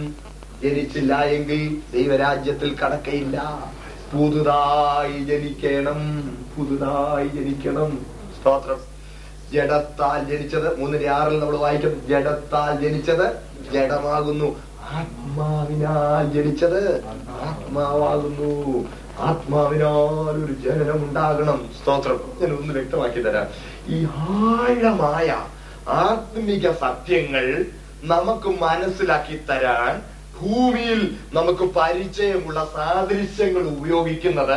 തിരുവഴുത്തിൽ പരിശുദ്ധാത്മാവ് ഉപയോഗിച്ചിരിക്കുന്ന ഒരു രീതിയാണ് സ്തോത്രം ആഴമായ ആത്മീയ സത്യങ്ങളാണ് പക്ഷെ നമുക്ക് മനസ്സിലാക്കി തരാൻ എന്ത് ചെയ്യും ഭൂമി നമുക്ക് പരിചയമുള്ള സാദൃശ്യങ്ങൾ ഉപയോഗിക്കും അങ്ങനെ ഉപയോഗിച്ചിരിക്കുന്ന ഒരു സാദൃശ്യമാണ് ഈ വീണ്ടും ജനനം എന്നത് ആ പ്രയോഗം തന്നെ ജനനം എന്ന് പറഞ്ഞാൽ എന്താണെന്ന് നമുക്കറിയാം സ്തോത്രം അതുകൊണ്ടാണ് ആ സാദൃശ്യം ഉപയോഗിച്ചിരിക്കുന്നത് എന്ന് ഓർത്തു നോക്കി അമ്മയുടെ ഗർഭത്തിൽ പുറം ലോകവുമായി ഒരു ബന്ധമില്ലാതെ കഴിയുന്ന ഒരു കുഞ്ഞ് ആ കുഞ്ഞ് പുറം ലോകവുമായി അതിന് ഒരു ബന്ധവുമില്ല ഇന്നു വരെ വെളിച്ചം കണ്ടിട്ടില്ല ഇന്നു വരെ ഈ ശുദ്ധവായു ശ്വസിച്ചിട്ടില്ല ഇന്ന് വരെ ഒന്നും രുചിച്ചിട്ടില്ല ഇന്ന് വരെ കാര്യമായി ശബ്ദമൊന്നും കേട്ടിട്ടില്ല ഇന്ന് വരെ ചൂടും തണുപ്പും ഒന്നും തിരിച്ചറിഞ്ഞിട്ടില്ല ഈ പുറം ലോകവുമായി ഒരു ബന്ധവുമില്ലാതെ അമ്മയുടെ ഗർഭത്തിൽ ഇങ്ങനെ സുഖമായി കിടക്കുന്ന കുഞ്ഞ് നിശ്ചിത സമയത്ത് അവൻ ലോകത്തിലേക്ക് വരുമ്പോൾ ആദ്യമായി ഈ കുളിർന്ന വായു ശ്വാസകോശങ്ങൾ നിറച്ച് വലിച്ചെടുക്കുക വെളിച്ചം കാണുന്നു ശബ്ദം കേൾക്കുന്നു കുളിരുന്നു കരയാൻ തുടങ്ങുന്നു ഒരു പുതിയ ലോകം ഇതെന്താ ഇത് ആദ്യമായി എന്തെങ്കിലും ഒന്ന് നുടഞ്ഞിറക്കാൻ തുടങ്ങുന്നു മധുരവും കയ്പും ചവർപ്പും പുളിപ്പും ഒക്കെ ആദ്യം അനുഭവിക്കാൻ തുടങ്ങും ശബ്ദമൊക്കെ കേൾക്കും ഓ എന്തോ ഒരു ലോകം ഒരു പുതിയ അനുഭവം അതുവരെ ഇല്ലാഞ്ഞ ഒരു പുതിയ അനുഭവത്തിലേക്ക് അവൻ കാലെടുത്ത് വെക്കുകയാണ് ഇതുപോലെ ഇതുപോലെ ദൈവത്തെ സങ്ക സങ്കല്പത്തിൽ മാത്രം അനുഭവിച്ചുകൊണ്ടിരുന്ന ഒരു വ്യക്തി സ്തോത്രം ദൈവവുമായി വ്യക്തിപരമായ ബന്ധമില്ലാതിരുന്ന ഒരു വ്യക്തി സ്തോത്രം ദൈവവചനത്താലും ദൈവത്തിന്റെ പരിശുദ്ധാത്മാവിനാലും അകത്തൊരു രൂപാന്തരം ഉണ്ടാകുമ്പോൾ ഒരു പുതിയ അനുഭവത്തിലേക്ക് അവർ സ്തോത്രം ദൈവവുമായുള്ള വ്യക്തിബന്ധം അവിടെ ആരംഭിക്കുകയാണ് സ്തോത്രം ദൈവ സാന്നിധ്യം അവൻ ആസ്വാദ്യകരമാവുകയാണ് സ്തോത്രം അതുവരെ ഇല്ലാഞ്ഞൊരു ആത്മിക അനുഭവം ഉണ്ടാവുകയാണ് സ്തോത്രം അതിന്റെ ഫലമായി പലരും സ്തോത്രം പഴയ ജീവിതത്തെ കുറിച്ച് ഓർത്ത് അവർ കരയുന്നു സന്തോഷത്തിന്റെ കണ്ണുനീർ സ്തോത്രം അവർ ദൈവസ്ഥനിൽ സന്തോഷിക്കുന്നു അതുവരെ ഒരു അനുഭവം ജീവിതത്തിൽ ഉണ്ടാകുന്നു സ്തോത്രം എന്നെ കേൾക്കുന്ന സഹോദരങ്ങളെ ആ അനുഭവം എല്ലാവർക്കും ഉണ്ടായിട്ടുണ്ടോ സ്തോത്രം സ്തോത്രം അന്തരീക്ഷ ദൈവത്തെ കണ്ടതുപോലെ ഉറച്ചു നിന്നെന്ന് മോശയെ കുറിച്ച് പറയുന്നുണ്ട് അതുപോലെ അദൃശ്യ ദൈവത്തെ ഞാൻ കണ്ടു സ്തോത്രം ഞാൻ എന്റെ ദൈവത്തെ അനുഭവിക്കുന്നു എന്ന് പറയാനുള്ള സ്തോത്രം ആ ഒരു ആത്മീയ അനുഭവം നമ്മളിൽ ഉണ്ടായിട്ടുണ്ടോ സ്തോത്രം എന്റെ കൂടെ ഉണ്ട് എല്ലാരും ഡോക്ടർ ബില്ലി ഗ്രഹാം പ്രസിദ്ധനായ ബഹുമാന്യനായ ദേവദാസൻ റഷ്യ വീഴുന്നതിന് മുമ്പ് മോസ്കോയിൽ ഒരു സന്ദർശനത്തിന് പോയി മോസ്കോയിൽ സന്ദർശനത്തിന് പോയപ്പോ വിന്റർ ആണ് എയർക്രാഫ്റ്റ് ഇറങ്ങി ടാർമാക്കിലേക്ക് നടക്കുക ടാർമാക്കിലേക്ക് നടക്കുമ്പോൾ രണ്ട് കൈയും കോട്ടിന്റെ കീശയിൽ ഇങ്ങനെ ഇട്ടിട്ടുണ്ട് തണുപ്പല്ലേ കോട്ടിന്റെ കീശയിൽ ഇങ്ങനെ നടന്നു പോകുമ്പോ പത്ത് റിപ്പോർട്ടർമാർ ചുറ്റും കൂടി ഉപദേശിയല്ലേ വന്നേക്കുന്നത് ചുറ്റും കൂടി അവരിങ്ങനെ നടക്കുന്ന നടപ്പിൽ തന്നെ അവർ ഓരോന്ന് ചോദിക്കാൻ തുടങ്ങി എന്നിട്ട് അവര് ഒരു ഒരു ചോദ്യം ചോദിച്ചത് ഇങ്ങനെയാണ് mister Graham we in the Soviet Russia say that is no God what you say of that Graham ഞങ്ങൾ ഇവിടെ പറയുന്നു ദൈവമില്ലെന്ന് നീ അതിനെ കുറിച്ച് എന്ത് പറയുന്നു എന്ന് ചോദിച്ചപ്പോ അദ്ദേഹം ഗ്രഹാം എന്ത് ചെയ്തു ഗ്രഹാം ഷഡ് ഹിസ് ഷോൾഡേഴ്സ് തോളൊന്ന് ഇങ്ങനെ ചുളുക്കി കൊടുത്ത വീശിട്ട് കൈയിട്ടിരിക്കുക തോളം ചുളുക്കി ബീംഡ് ബ്രോഡ് സ്മൈൽ നല്ല വിശാലമായ ഒരു ചീരിയൊക്കെ ചിരിച്ചേച്ച് ഇങ്ങനെ പറഞ്ഞു മേറ്റി നിങ്ങൾ അങ്ങനെ വന്നേക്കാം പക്ഷെ ഇന്ന് രാവിലെ ഞങ്ങൾ രണ്ടുപേരും കൂടെ സംസാരിച്ചു നിങ്ങൾ പറഞ്ഞേക്കാം ദൈവമില്ലെന്ന് പക്ഷെ ഞങ്ങൾ രണ്ടും കൂടെ ഇന്ന് രാവിലെ സംസാരിച്ചു maybe but this morning also we talk to each other So, Did you talk to the Lord today? And did the Lord talk to you? Did you feel His presence? Did you realize His guidance? സ്തോത്രം ദൈവം ഒരു സങ്കല്പമല്ല ഒരു യാഥാർത്ഥ്യമാണ് ദൈവം നമ്മുടെ ജീവിതത്തിൽ സ്തോത്രം ഒരു യാഥാർത്ഥ്യമായി തീർന്നു കഴിയുമ്പോൾ ലോകത്തിന്റെ വലുതെന്ന് തോന്നുന്ന കാര്യങ്ങളെല്ലാം മിക്കവാറും എന്റെ കൂടെ ഉണ്ടേ നിങ്ങള് വീണ്ടും ആത്മാവിൽ ചൈതന്യം ഉണ്ടാകുക ആത്മാവിൽ ചൈതന്യം ഉണ്ടാകുക ജഡത്താൽ ജനിച്ച ജഡം പക്ഷെ ആത്മാവിനാൽ ജനിച്ച ആത്മാവ് വീണ്ടും ജനനാനുഭവം നമ്മളിൽ ഉണ്ടാകുക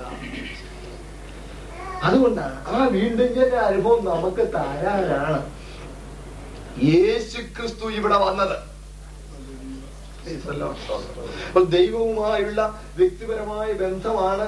ദൈവം നമ്മളിൽ നിന്ന് പ്രതീക്ഷിക്കുന്നത് ഞാൻ പറഞ്ഞു നിങ്ങൾക്ക് വ്യക്തമായത് വിശ്വസിക്കട്ടെ ദൈവവുമായുള്ള വ്യക്തിപരമായ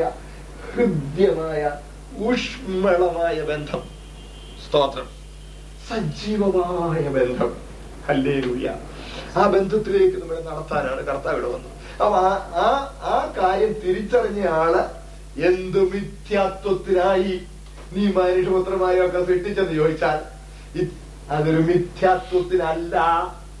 ഒരു വലിയ ഉദ്ദേശ്യത്തിനാണ്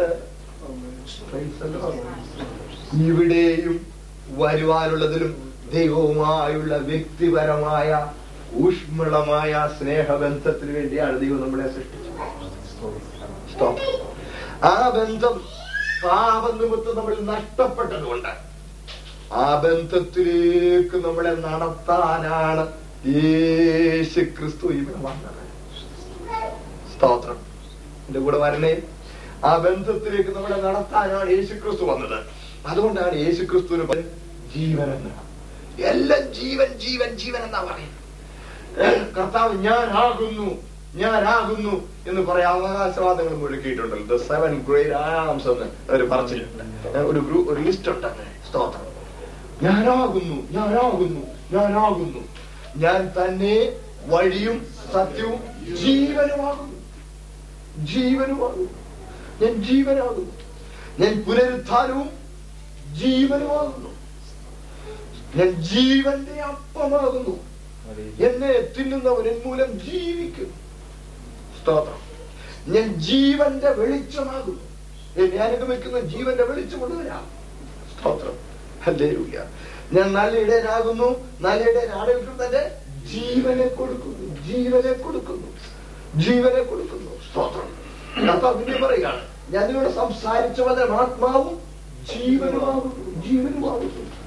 പുത്ര വിശ്വസിക്കുന്ന നിത്യ ജീവനുണ്ട് പുത്രൻ അനുസരിക്കാത്തവനോ ജീവനെ കാണുകയില്ല ദൈവകോപം വസിക്കുന്നതേ ഉള്ളൂ ജീവൻ ജീവൻ ജീവൻ വഴിയും സത്യവും ജീവനും പുനരുദ്ധാനവും ജീവനും ജീവന്റെ അപ്പവും ജീവന്റെ വെളിച്ചവും ജീവന്റെ നീടയിലും ഒക്കെ ആയിട്ടാണ് യേശു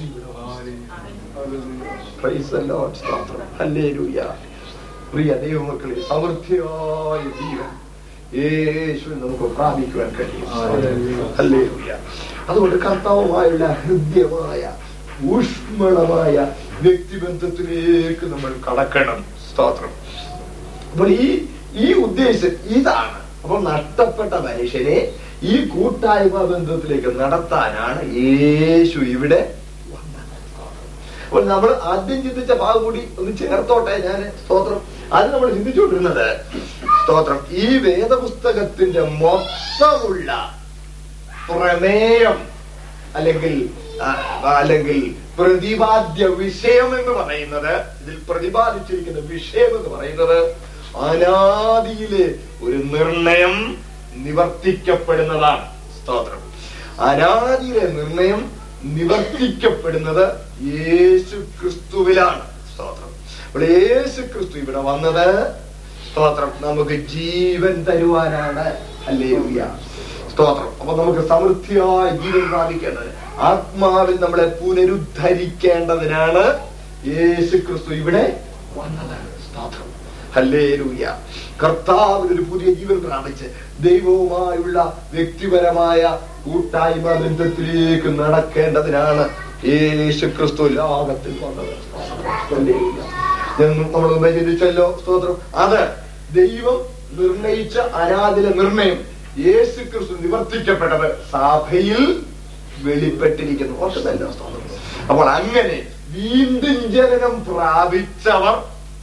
കൂടുന്ന കൂട്ടമാണ്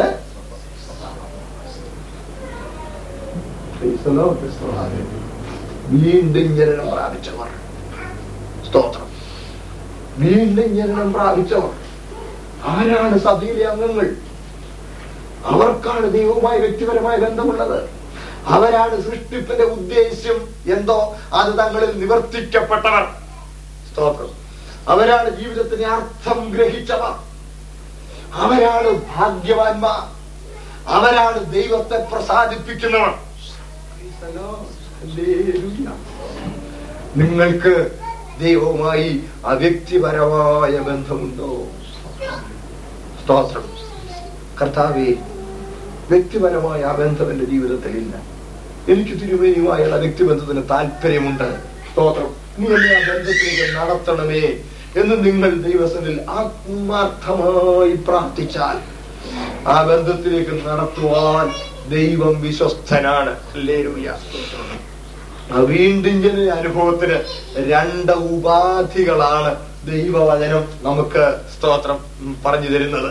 ഒന്നാമത്തെ ഉപാധി ദൈവത്തിന്റെ വചനമാണ് രണ്ടാമത്തെ ഉപാധി പരിശുദ്ധാത്മാവാണ് പരിശുദ്ധാത്മാവ് ദൈവവചനവും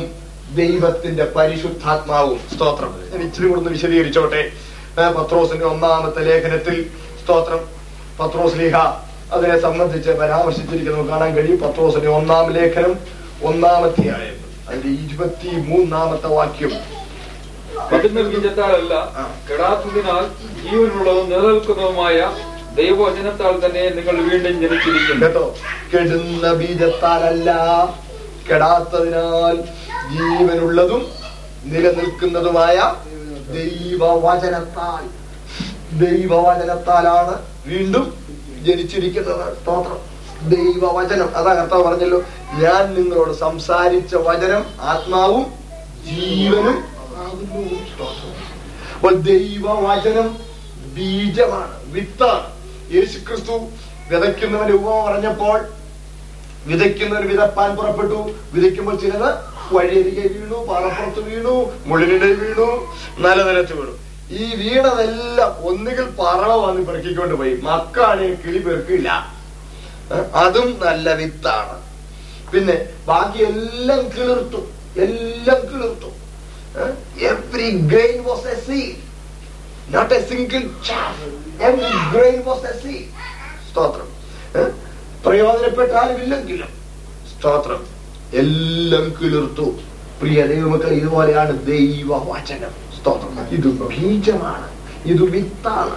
നമ്മൾ ഹൃദയത്തിൽ ഇത് ഉൾക്കൊണ്ടാൽ നമ്മൾ ആ വചനം അനുസരിക്കാൻ നമ്മളെ ഏൽപ്പിച്ചു കൊടുത്താൽ ദൈവവചനം നമ്മളിൽ രൂപാന്തരം വരുത്തും ഇത് വെറും തിയറി അല്ല ഇത് അനുഭവവുമായി നിങ്ങൾക്ക് അനുഭവിക്കുവാൻ കഴിയും സ്തോത്രം രണ്ടാമത്തെ ഉപാധി ഞാൻ ഉദ്ധരിച്ച വാക്യമാണ് യോഹന്നാൻ മൂന്നാം സുവിശേഷം മൂന്നിന്റെ ആറാമത്തെ വാക്യം യോഹന്നാന്റെ സുവിശേഷം മൂന്നാം അധ്യായം ആറാമത്തെ വാക്യം ജഡത്താൽ ജനിച്ചത് ജഡമാകുന്നു ആത്മാവിനാൽ ജനിച്ചത് ആത്മാവാകുന്നു കേട്ടോ അപ്പോൾ അടുത്ത ഉപാധി ആത്മാവിനാൽ ജനിച്ചത് ആത്മാവാകുന്നു സ്തോത്രം വചനത്താലും ദൈവത്തിന്റെ പരിശുദ്ധാത്മാവിനാലുമാണ് വീണ്ടും എന്റെ ഉണ്ടാകുന്നത് സ്തോത്രം വചനം കേട്ടവരുടെ മേൽ പരിശുദ്ധാത്മാവ് വചനം വിശ്വാസത്തോടെ നിങ്ങൾ ഉൾക്കൊള്ളുകയാണെങ്കിൽ ദൈവവചനം വിശ്വാസത്തോടുകൂടെ നിങ്ങൾ ഉൾക്കൊള്ളുകയാണെങ്കിൽ പരിശുദ്ധാത്മാവ് ആ വചനത്തോടുകൂടെ ക്രിയ ചെയ്യും സ്തോത്രം നിങ്ങൾ ആ വചനത്തിൽ നിങ്ങളെ സമ്പൂർണമായി സമർപ്പിച്ചു കൊടുത്താൽ നിങ്ങൾ ചിന്തിക്കാത്ത രൂപാന്തരം നിങ്ങൾ പ്രതീക്ഷിക്കാത്ത ഓരോരുടെ വ്യത്യാസം നിങ്ങളുടെ ജീവിതത്തിലുളവാകുവാനിടയായി തീരും നിർജീവമായ ആത്മാവ് നമ്മളുടെ അന്തരാത്മാവ് സ്തോത്രം പാപത്താൽ നിർജീവമായ ആത്മാവ് വചനത്താൽ പരിശുദ്ധാത്മാവിനാലും വീണ്ടും ചൈതന്യപ്പെടുന്നത് കാണാൻ കഴിയും സ്തോത്രം സ്തോത്രം പ്രിയ ദൈവമക്കളെ അതുകൊണ്ടാണ് തിമോത്യോസിന്റെ രണ്ടാം ലേഖനം മൂന്നാം അധ്യായം പതിനാറാം വാക്യത്തിൽ അതും കൂടെ വേഗം ഒന്ന് വായിച്ചതിനെ പ്രസംഗിക്കാം തിമോത്യോസിന്റെ രണ്ടാം ലേഖനം മൂന്നാം അധ്യായം പതിനാറാമത്തെ വാക്യം എല്ലാ തിരുവഴുത്തും ദൈവശാസികമാകയാൽ ദൈവത്തിന്റെ മനുഷ്യൻ സകല പ്രവർത്തിക്കും വക പ്രാപിച്ച് തികഞ്ഞവനാകേണ്ടതിന് ഉപദേശത്തിനും ശാസനത്തിനും ഗുണീകരണത്തിനും നീതിയുടെ അഭ്യാസത്തിനും പ്രയോജനമുള്ളതാകും കേട്ടോ എല്ലാ തിരുവെഴുത്തും ദൈവത്തിന്റെ ശ്വാസമാണെന്നാണ് മൂലകൃതി ദൈവശ്വാസീയമാകിയാൽ ദൈവത്തിന് മനുഷ്യൻ സകല സൽപ്രവൃത്തിക്കും വക പ്രാപിച്ച് ദൈവത്തിന്റെ വചനം ദൈവത്തിന്റെ ശ്വാസമാണ് സ്തോത്രം ദൈവത്തിന്റെ ശ്വാസമാണ് ഒന്ന് വ്യക്തമാക്കിക്കോട്ടെ ഏതേരിൽ ദൈവം മനുഷ്യനെ മണ്ണുകൊണ്ട് മെനഞ്ഞിട്ട് അവന്റെ മൂക്കിൽ ജീവശ്വാസം ജീവശ്വാസമൂതി ആ ജീവശ്വാസത്തിന്റെ ഊത്തിനാലാണ് മനുഷ്യൻ ആത്മചൈതന്യം ഉൾക്കൊണ്ടത് ആ ജീവശ്വാസത്തിന്റെ ഊത്തിനാൽ മനുഷ്യൻ ആത്മചൈതന്യം ഉൾക്കൊണ്ട് ആത്മാവായ ദൈവവുമായി അവിടെ സംസർഗം ആരംഭിച്ചു സ്തോത്രം അപ്പോൾ ജീവശ്വാസത്തിന്റെ ഊത്തിനാൽ മനുഷ്യൻ ഉൾക്കൊണ്ട ആത്മചൈതന്യം പാപത്തിന്റെ ഫലമായി മനുഷ്യന് നഷ്ടപ്പെട്ടു പോയി സ്തോത്രം അങ്ങനെ ആത്മാവ് ചൈതന്യമായി പോയി ആത്മചൈതന്യം പാപത്തിന് പരമായി നഷ്ടപ്പെട്ടപ്പോൾ ദൈവം തരുന്നതിന് ഡ്യൂപ്ലിക്കേറ്റ് ഇല്ലല്ലോ അങ്ങനെയെങ്കിൽ ദൈവം ഒന്നുകൂടെ വന്ന് ഒന്ന് ഊതണ്ടേ ഊതി കിട്ടിയ ആത്മചൈതന്യം പാപ നിമിത്തം നഷ്ടപ്പെട്ടെങ്കിൽ തിരിച്ച് ദൈവം വന്ന് ഒന്നുകൂടെ ഒന്ന് ഊതണ്ടേ സ്തോത്രം അത് തന്നെയാണ് ഇൻ ഇഫക്ട് ദൈവത്തിന്റെ വചനമെന്ന ശ്വാസം ദൈവത്തിന്റെ വചനമാകുന്ന ദൈവശ്വാസം ദൈവത്തിന്റെ ശ്വാസമായ പരിശുദ്ധാത്മാവ് നമ്മുടെ നിർജീവമായ ആത്മാവിൽ ചൈതന്യം പകരുകയാണ് നമ്മൾ എന്ത് ചെയ്യണം വചനം അതുപോലെ ഉൾക്കൊള്ളണം സഹോദരങ്ങളിൽ ഒരു കാര്യം മറക്കരുത് നമ്മുടെ ഈ ആയുസ് നിത്യമല്ല പക്ഷെ ജീവിതം നിത്യമാണ് ഈ ചുരുങ്ങിയ നിമിഷങ്ങൾ ദൈവം നമുക്ക് തന്നിരിക്കുന്നത് നിത്യതയ്ക്ക് വേണ്ടി ഒരുങ്ങുവാനാണ് സ്തോത്രം ദൈവവുമായുള്ള വ്യക്തിപരമായ ഒരു ബന്ധത്തിലേക്ക് നിങ്ങൾ കടന്നു വന്നിട്ടുണ്ടോ സ്തോത്രം അന്ത്യ ന്യായവിധിയിൽ കർത്താവ് പറയുമെന്നാണ് ഒത്തിരി പേര് പറയും കർത്താവെ കർത്താവെ നിന്റെ നാമത്തിൽ ഞങ്ങൾ ഭൂതങ്ങളെ നിന്റെ നാമത്തിൽ നിങ്ങൾ വീര്യപ്രവർത്തികൾ ചെയ്തു കർത്താവ് പറയുന്നുണ്ട് അധർമ്മം പ്രവർത്തിക്കുന്നവരെ എന്നെ വിട്ടു പോ ഞാൻ നിങ്ങളെ ഒരു നാളും അറിഞ്ഞിട്ടില്ല സ്തോത്രം കർത്താവിന് എന്നെ അറിവ് കേടുമല്ലോ കൊണ്ടും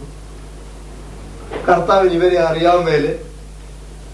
കർത്താവിന് അവരെ അറിയാം സർവജ്ഞാനിയല്ലേ കർത്താവ് കർത്താവിന് അവരെ നന്നായി അറിയാം പക്ഷെ അറിയേണ്ടതുപോലെ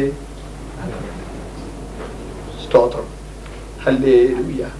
കർത്താവുമായി വ്യക്തിപരമായ ബന്ധത്തിലേക്ക് അവർ കടന്നു വന്നിട്ടില്ല സ്തോത്രം പ്രിയ ദൈവമക്കളി നിങ്ങൾ പ്രാർത്ഥിച്ചപ്പോൾ നിങ്ങളുടെ കാര്യം സാധിച്ചോ എന്നുള്ളതല്ല നിങ്ങൾ പ്രാർത്ഥിച്ചപ്പോൾ മറ്റൊരാളിന് രോഗസുഖ്യം ഉണ്ടായോ എന്നുള്ളതല്ല അതൊക്കെ രണ്ടാം കാര്യം അതന്നെയാണ് പറയുന്നത് നിന്റെ നാമം ഞങ്ങൾ ഭൂതവേ ഇനിപ്രതി ചെയ്തു പ്രാർത്ഥിച്ചപ്പോ ഇതൊക്കെ ചെയ്തു അവന്റെ നാമം കൊണ്ട് പലതും ചെയ്തു സ്തോത്രം പക്ഷേ ഞാൻ നിങ്ങളെ ഒരു നാളും അപ്പോൾ ആദ്യം വേണ്ടത് മറ്റേ ശുശ്രൂഷ ചെയ്യുകയല്ല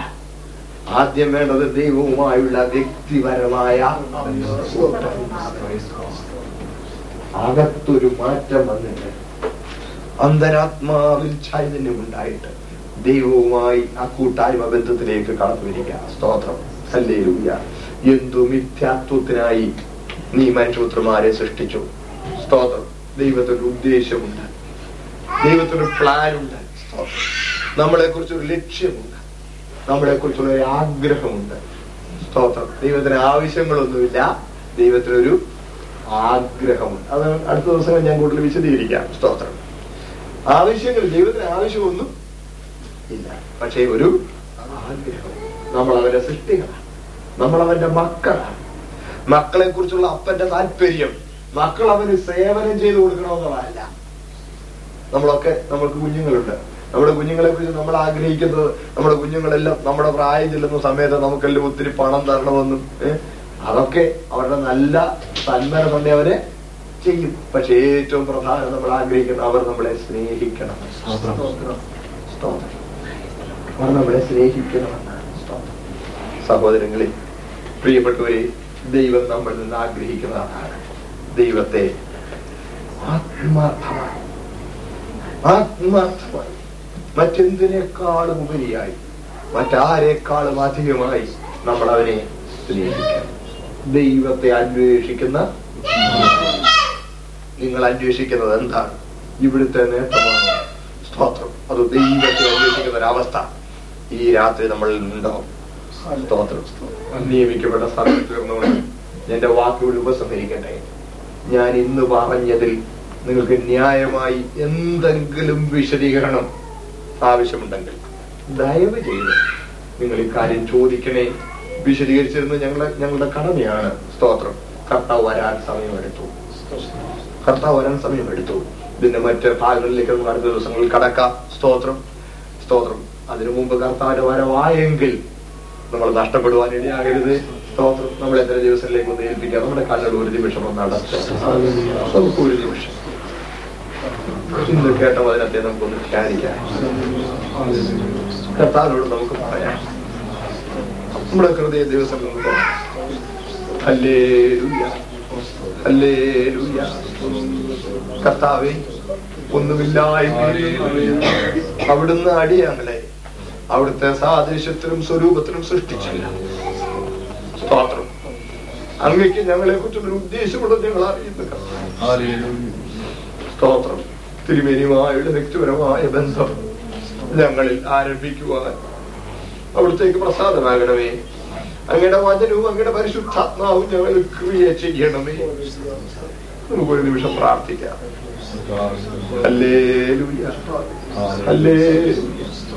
നമ്മുടെ അവസ്ഥയെ കുറിച്ച് ദിവസം ഒന്ന് ഒന്ന് ഒന്ന് ചിന്തിക്കുകയും നമ്മളെ തന്നെ ദിവസത്തിലേക്ക് ഒന്ന് ഏൽപ്പിച്ചു കൊടുക്കുകയും ചെയ്യാം സ്തോത്രം സ്തോത്രം നമുക്ക് നമ്മുടെ അവസ്ഥയെ സംബന്ധിച്ചൊന്ന് ചിന്തിക്കുകയും ഒരു വാക്ക് നമ്മൾ എത്ര ദിവസത്തിലേക്ക് സമർപ്പിച്ച് പ്രാർത്ഥിക്കുകയും ചെയ്യാം നമുക്ക് പ്രാർത്ഥിക്കാം